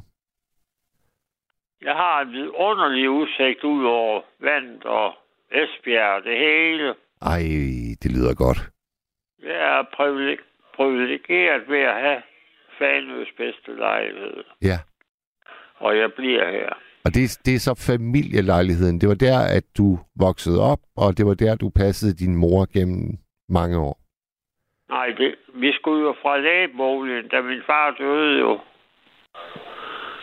Og så var vi jo så heldige, at han var så menneskelig, min far. Og det var en, der, hende, der ejede huset. Fru Svare Ja. havde haft kraft i mange år, og min far var meget sød til at besøge hende indimellem. Og det glemte hun aldrig. Så da min far døde, så sagde hun til min mor, det kan ikke blive tale med andre end dem, fru Vestergaard og Jørgen. Jeg får lejligheden her. Så, så jeg har boet her i mange år. Hvor er det fint, altså. Hvor er det fint. Ja. Fordi jeg er jo så so- social, Ja. øh, Mads, det kan du godt ja, høre. det kan jeg godt høre. Så de vil jo gerne have mig ned på plejehjem, men det har jeg sagt til dem, det vil jeg ikke. Du vil hellere holde hof i din egen lejlighed. Ja, Sådan. ja. Ja, stort hof. Ja, stort hof. Det er godt. Men du må hilse din hustru og have det godt, Mads. Det skal jeg nok. Det skal jeg nok. Kan Ja. du øh, sove godt, når du kommer der til, Jørgen? Ja, i lige måde til dig, Mads. Tak for det. Og husk at hilse din hustru. Det lover jeg. Det lover jeg. Godnat. Godnat. Godnat, godnat. Hej. Hej.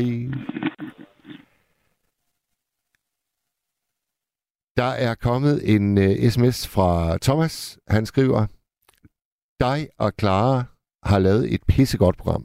Fedt at lytte til. Og tusind tak. Kom godt hjem og sov godt. Og tak for i aften. Jamen altså, vi er jo slet ikke færdige. Vi har 21, 22, 23 minutter igen, og vi taler jo om det der med, at øh, når ungerne flytter fra redden, du kan nå at deltage derude, der der lytter med. Nummer hen til 72 30 44 44. 72 30 44 44. Nu skal vi høre et øh, nummer med Sys Bjerre.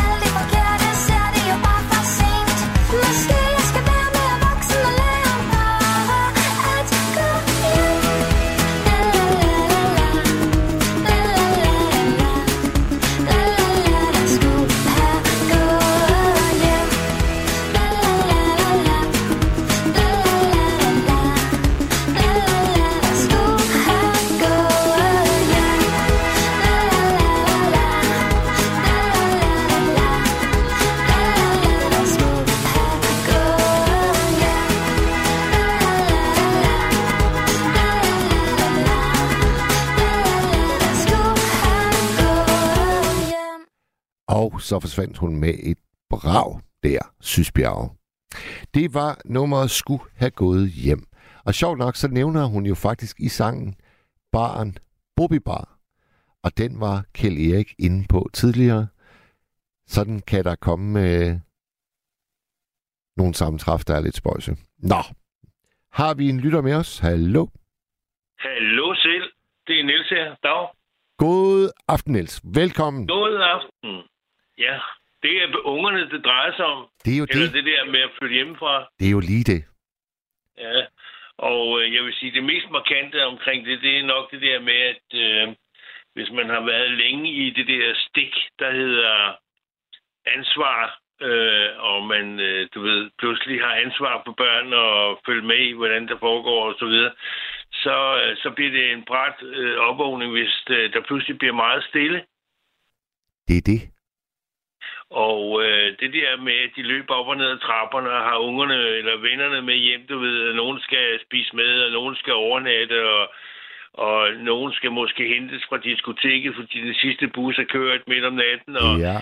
alle de, der, alle de der små ting, der er omkring det der med, at, øh, at man har dem i huset, det, øh, det, det, er, det, det kan være meget voldsomt, det der med, at hvis det er noget, der sådan sker, og det gør det jo som regel fra det ene øjeblik til det andet, hvor man pludselig render rundt i et øh, meget, meget tomt hus, hvor der er meget stille lige pludselig. Ja, vi har jo haft nogle fortællinger her i nat, Niels, øh, som, som virkelig fortæller, at det kan ske med et brag. Altså med 10, Ja. minutters, med 10 minutters afsæt, så kan der lige pludselig ja. være tomt. Ja, ja. Ja. Men, Hvad, øh, hvordan, hvordan har det været hjemme, øh, hjemme hos dig? Jamen, der har det, det har været, øh, jeg har jo en, en datter og en søn, og de har jo, ja, de har jo været her og levet her, og vi har spist lasagne, og vi har set fjernsyn og lånt film, og øh, vi har jo haft et, et liv, øh, hvor som sagt, de har, har været på i byen om natten, og man har skulle op og hente dem, hvis, øh, hvis ikke de nåede den sidste tog og afsted, og, eller køre dem ud, eller, eller hvor de har været samlet, måske en masse unge mennesker har og sidde og, og hygge sig, du ved, indtil de skulle øh, i byen der på diskotek om, om aftenen. Og det, det bliver jo det blev jo meget sent i forhold til sådan, som, som jeg gik i byen, for eksempel, hvis, da jeg var i deres alder, hvor, hvor diskotekerne, de lukkede trods alt, da klokken var to. Ja, Men ja. ja. nu, efter de havde åbent til klokken fem, så gik de jo bare senere i byen. Ja. Så, så det, det øh, ja, så, så derfor så har man jo ligesom haft en masse oplevelser med, med gudskelov med det, øh, og har kunne, øh, kunne være der for, for ungerne og været en del af deres øh, opvækst og fulgt lidt med i, hvad, hvad, hvad de så har, har lavet. Og, og selvfølgelig til sidst håbet på, at man har gjort sit arbejde godt nok, sådan så at de kom ud på den anden side og kunne, og kunne klare sig selv og, og kunne få sig et liv og, og kunne stå på egen ben, ikke? Hvor gamle var dine to, da, da de flyttede hjemmefra? Øh, Mia, eller min søn, øh, Niklas, han boede hjemme indtil han var, hvad fanden var han, har jo været 6-28 år, fordi han nåede der både at, gøre sin militærtjeneste færdig i, i, øh, ved Gardehusarregimentet og, og bagefter en, øh, en uddannelse som øh, øh købmand. Øh, det, det gjorde han også færdig, inden han fik taget sig sammen til at, at rykke ud. Han har nok haft det for godt. Ja, han, Men, havde, øh, han havde ikke travlt. Nej, det, men du ved, så rendte han jo, begyndte han jo at løbe ind i nogle damer, der pludselig havde etableret sig. Det har de jo som regel tøserne øh, måske lidt før drengene gør. Og så kan man jo ligesom rykke ind til dem, og så er det så nemt, ikke? Jo, jo, jo, jo. Så, så det... Men øh, min datter, der, Mia, hun, øh, hun kom jo desværre ud for en trafikulykke der, da hun var, var 18 år og, og, og på vej hjem fra diskotek fredag den 13. for ikke det skal være løgn. Og, øh, og hvad hedder det... Øh, og flækkede sin øh, hjerneskal, kan man sige, og blev kørt på Rigshospitalet til øh, et traumcenter, hvor hun så lå i otte dage, inden de øh, tur væk hende, og hvor hun var lam i hele den ene side. Så, så det, det fik altså pludselig en helt anden øh, afslutning, end jeg havde, og, og nogen af os havde forestillet os, at, at, at hun skulle øh, i vej. Men øh, det kom jo ligesom, du ved, lynet fra en klar himmel øh, med sådan en trafikuheld, hvor, øh, hvor, hvor hun bare var uheldig, at hun ramlede op i en dørstolp, der så gjorde, at hun flækkede sin hjerneskal og, og kom galt sted, ikke? Jamen, hvad, hvad, hvad, altså, hvad, hvad, hvad skete der så videre med, med, med din datter? Ja, så skete der jo det, at øh, jeg var på vej på arbejde. Jeg arbejdede på det tidspunkt på Søndagsvisen og havde tusind ting, du ved, med møder og alle mulige år, ting, jeg skulle have fikset og så videre. Og øhm, der blev ringet op fra øh, hans, hendes mor og sagt, at øh, hun var kommet galt af sted, og hun var kørt på Rigshospitalet, og jeg måtte komme ind, og det var meget alvorligt. Og så måtte jeg jo sådan ligesom, du ved, køre ind til siden i, bilen der, og lige sidde og klø mig og tænke, hvad drømmer jeg, eller er det virkelig det her? Du ved, det, det, det er jo så voldsomt, så det kan man jo slet ikke Nej, næsten nej, øh, nej. have med at gøre. Og, øh, og, og, så, så, og så kørte det jo ellers derfra, og så det første, det første år efter de vækkede hende, der var hun jo på Hvidovre Hospital til noget genoptræning, hvor at øh, hun bare sad på en stol og skulle lære bare at flytte sin arm. Altså fordi der var jo ikke nogen kontakt fra hjernen og ud til kroppen på den måde der. Og så, øh, så kunne man sidde der og kigge på hende og tænke, hvad fanden er der foregår? Og, øhm, Havde hun, og så, havde hun, øh, Niels, havde hun stemmen i behold? Hun kunne godt tale, og... Nej, hun, hun kunne ikke. Øh, hun, det var jo sådan noget tegnsprog og sådan noget, du ved, øh, og blink med øjnene og, og sådan noget øh, i, i, det, i, det, i lang tid, indtil at det, det lige så begyndte lige så stille og roligt at vende tilbage. Og hun kom op i sin gangstativ, kan jeg huske, med sådan noget stålstænger og alt muligt, hun skulle lære at gå igen. Og så. Det, var, det var en meget, meget langsom og meget, meget lang øh, proces. Og øh, nu var hun jo ganske ung og øh, var lige kommet hjem fra Island, hvor hun havde været op og tilride islandske heste, ja. og øh, var meget fit for fight, da hun kom hjem. Og det var også det, som lægerne sagde. Det var måske ligesom det, der havde, havde reddet hende, at hun var i fysisk god form. Ja. Øh, og derfor så øh, indstillede de hende. Det gør de jo med nogle af de her unge mennesker, vi regner med, at de kan flytte, at øh, hun kom på Vejlefjord øh, og var der et års tid øh, til genoptræning, hvor de altså har altså fysioterapeuter og alle mulige, alle mulige ting, der kan øh, hjælpe nogle af de her øh, mennesker øh, nogenlunde tilbage til, til livet. Og, øh, og gudskelov, øh, så kunne de jo i hvert fald øh, flytte hende så langt, så hun øh, altså i dag jo kan kan klare sig selv. Man har fået en øh, førtidspension, og øh, ja, er jo afskåret selvfølgelig fra meget af det, øh, som vi andre vi tager som en naturlig ting, at man har sin frihed til at have et arbejde og en kæreste og få børn og alle de her ting, som hun altså ikke rigtig kan øh, overskue. Ikke? Niels, hvad, hvad var det, der skete helt konkret? Jeg forstod ikke øh, selve ulykken. Altså faldt hun og slog hovedet ned, eller hvordan, hvordan var det? Nej, hun, altså de, øh, de, de, de var på, de, hun var sammen med nogle kammerater på diskotek i, øh, i Helsingør, og øh, som hun var masser af gang. Og så var de på vej hjem og kørte alene på Strandvejen. Øh, der er jo ikke en kæft der klokken 4 om morgenen, eller hvad, de har været på vej hjem. Og øh, ham, der kørte bilen, jamen han har jo, de har, han har jo siddet og hygget sig, og så har han hørt noget musik, og, og hun har siddet på bagsædet sammen med sin kammerat, og været på vej hjem, øh, og siddet ud og slappet af, og de har måske ovenikøbet ligget sidde og, og småsove, hvad ved jeg. Og så, øh, så kan han, så, så, så beder Mia vist nok, om at han skal finde en eller anden CD, og han sidder og med det, og foran ham, der kan han godt se, der åbenbart er noget øh, med noget, nogle, øh, hvad hedder det, lygter fra, baglygter fra en bil. Det viser sig så, at det er en stor lastvogn, der holder ved at læse nogle biler af hos en bilforhandler.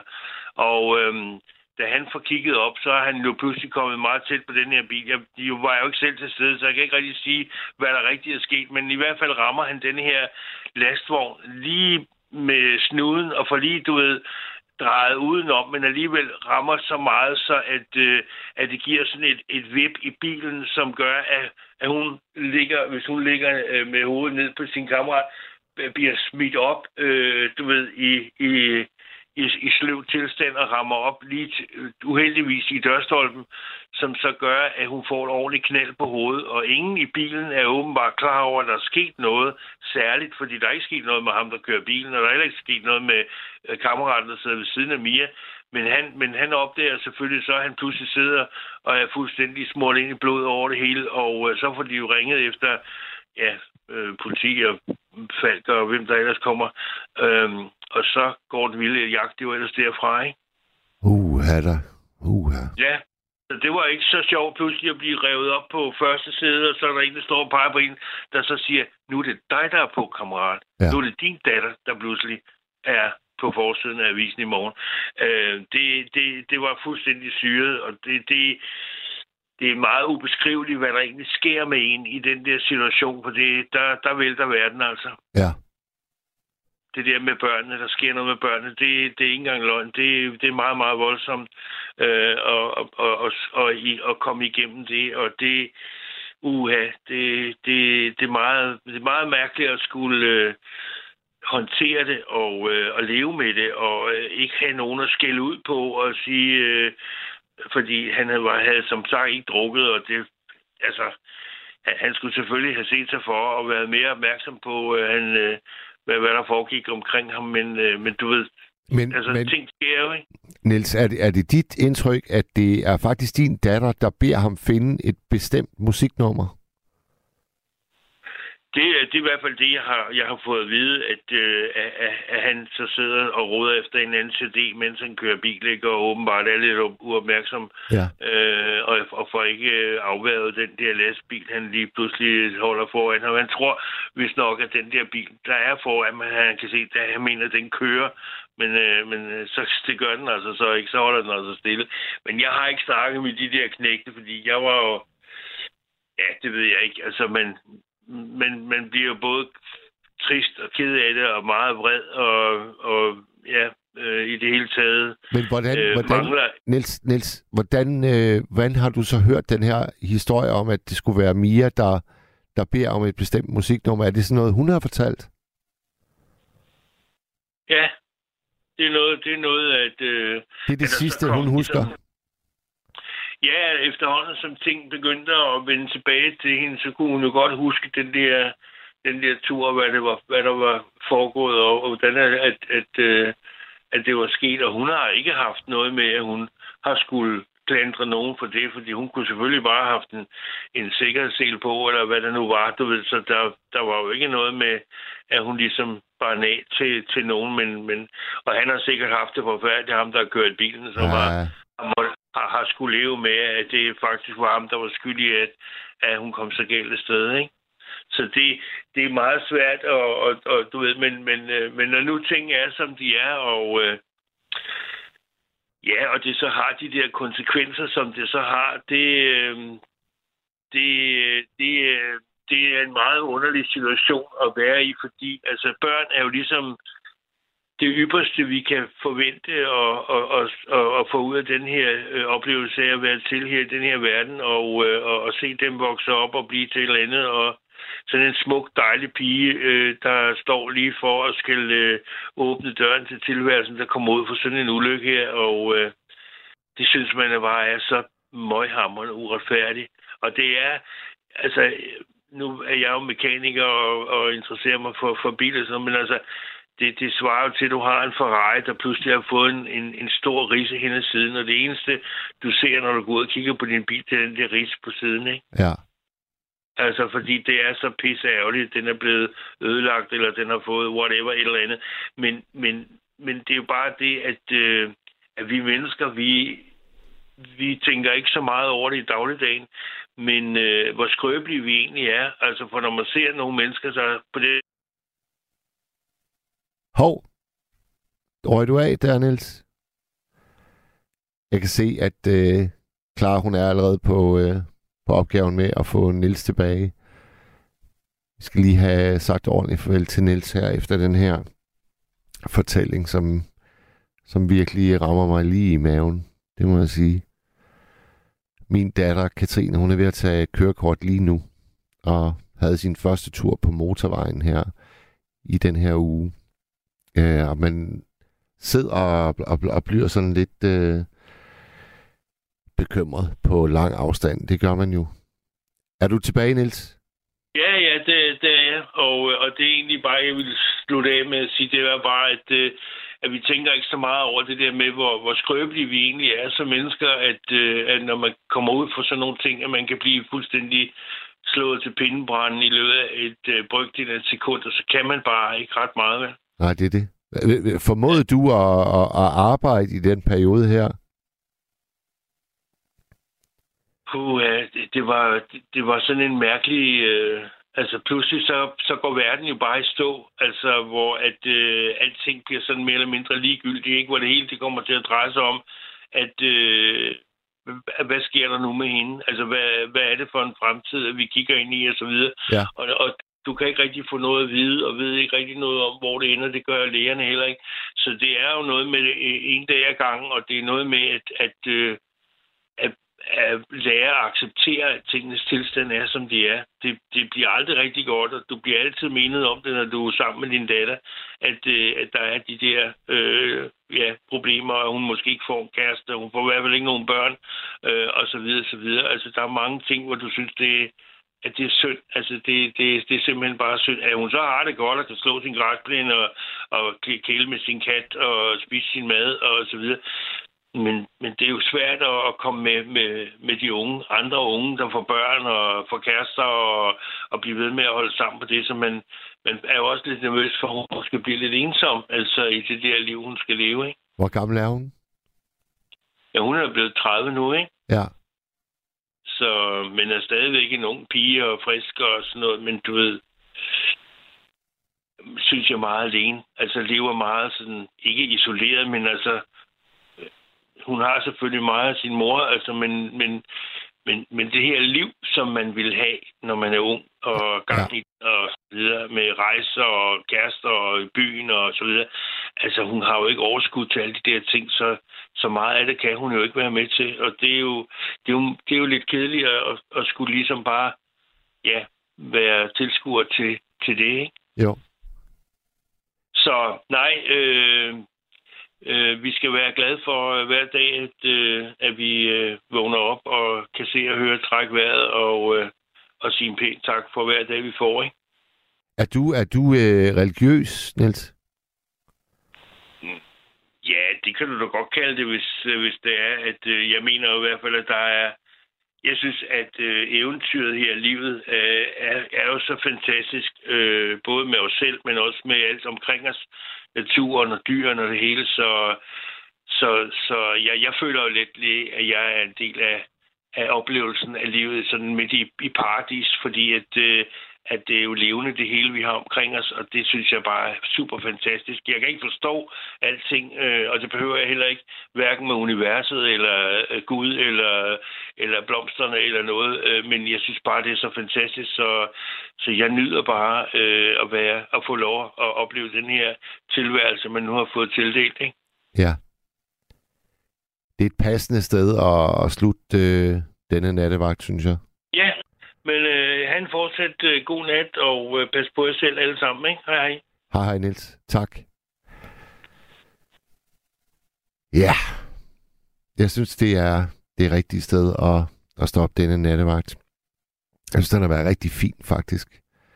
Clara Møller, det har været en fornøjelse at lave nattevagt med dig. Det er den første vagt, vi nogensinde har haft sammen her. Så øh, lad os endelig gøre det igen meget, meget snart. Jeg vil sige tak til Thomas, til Lene, til Kjeld Erik, til Jørgen, og her til sidst til Niels.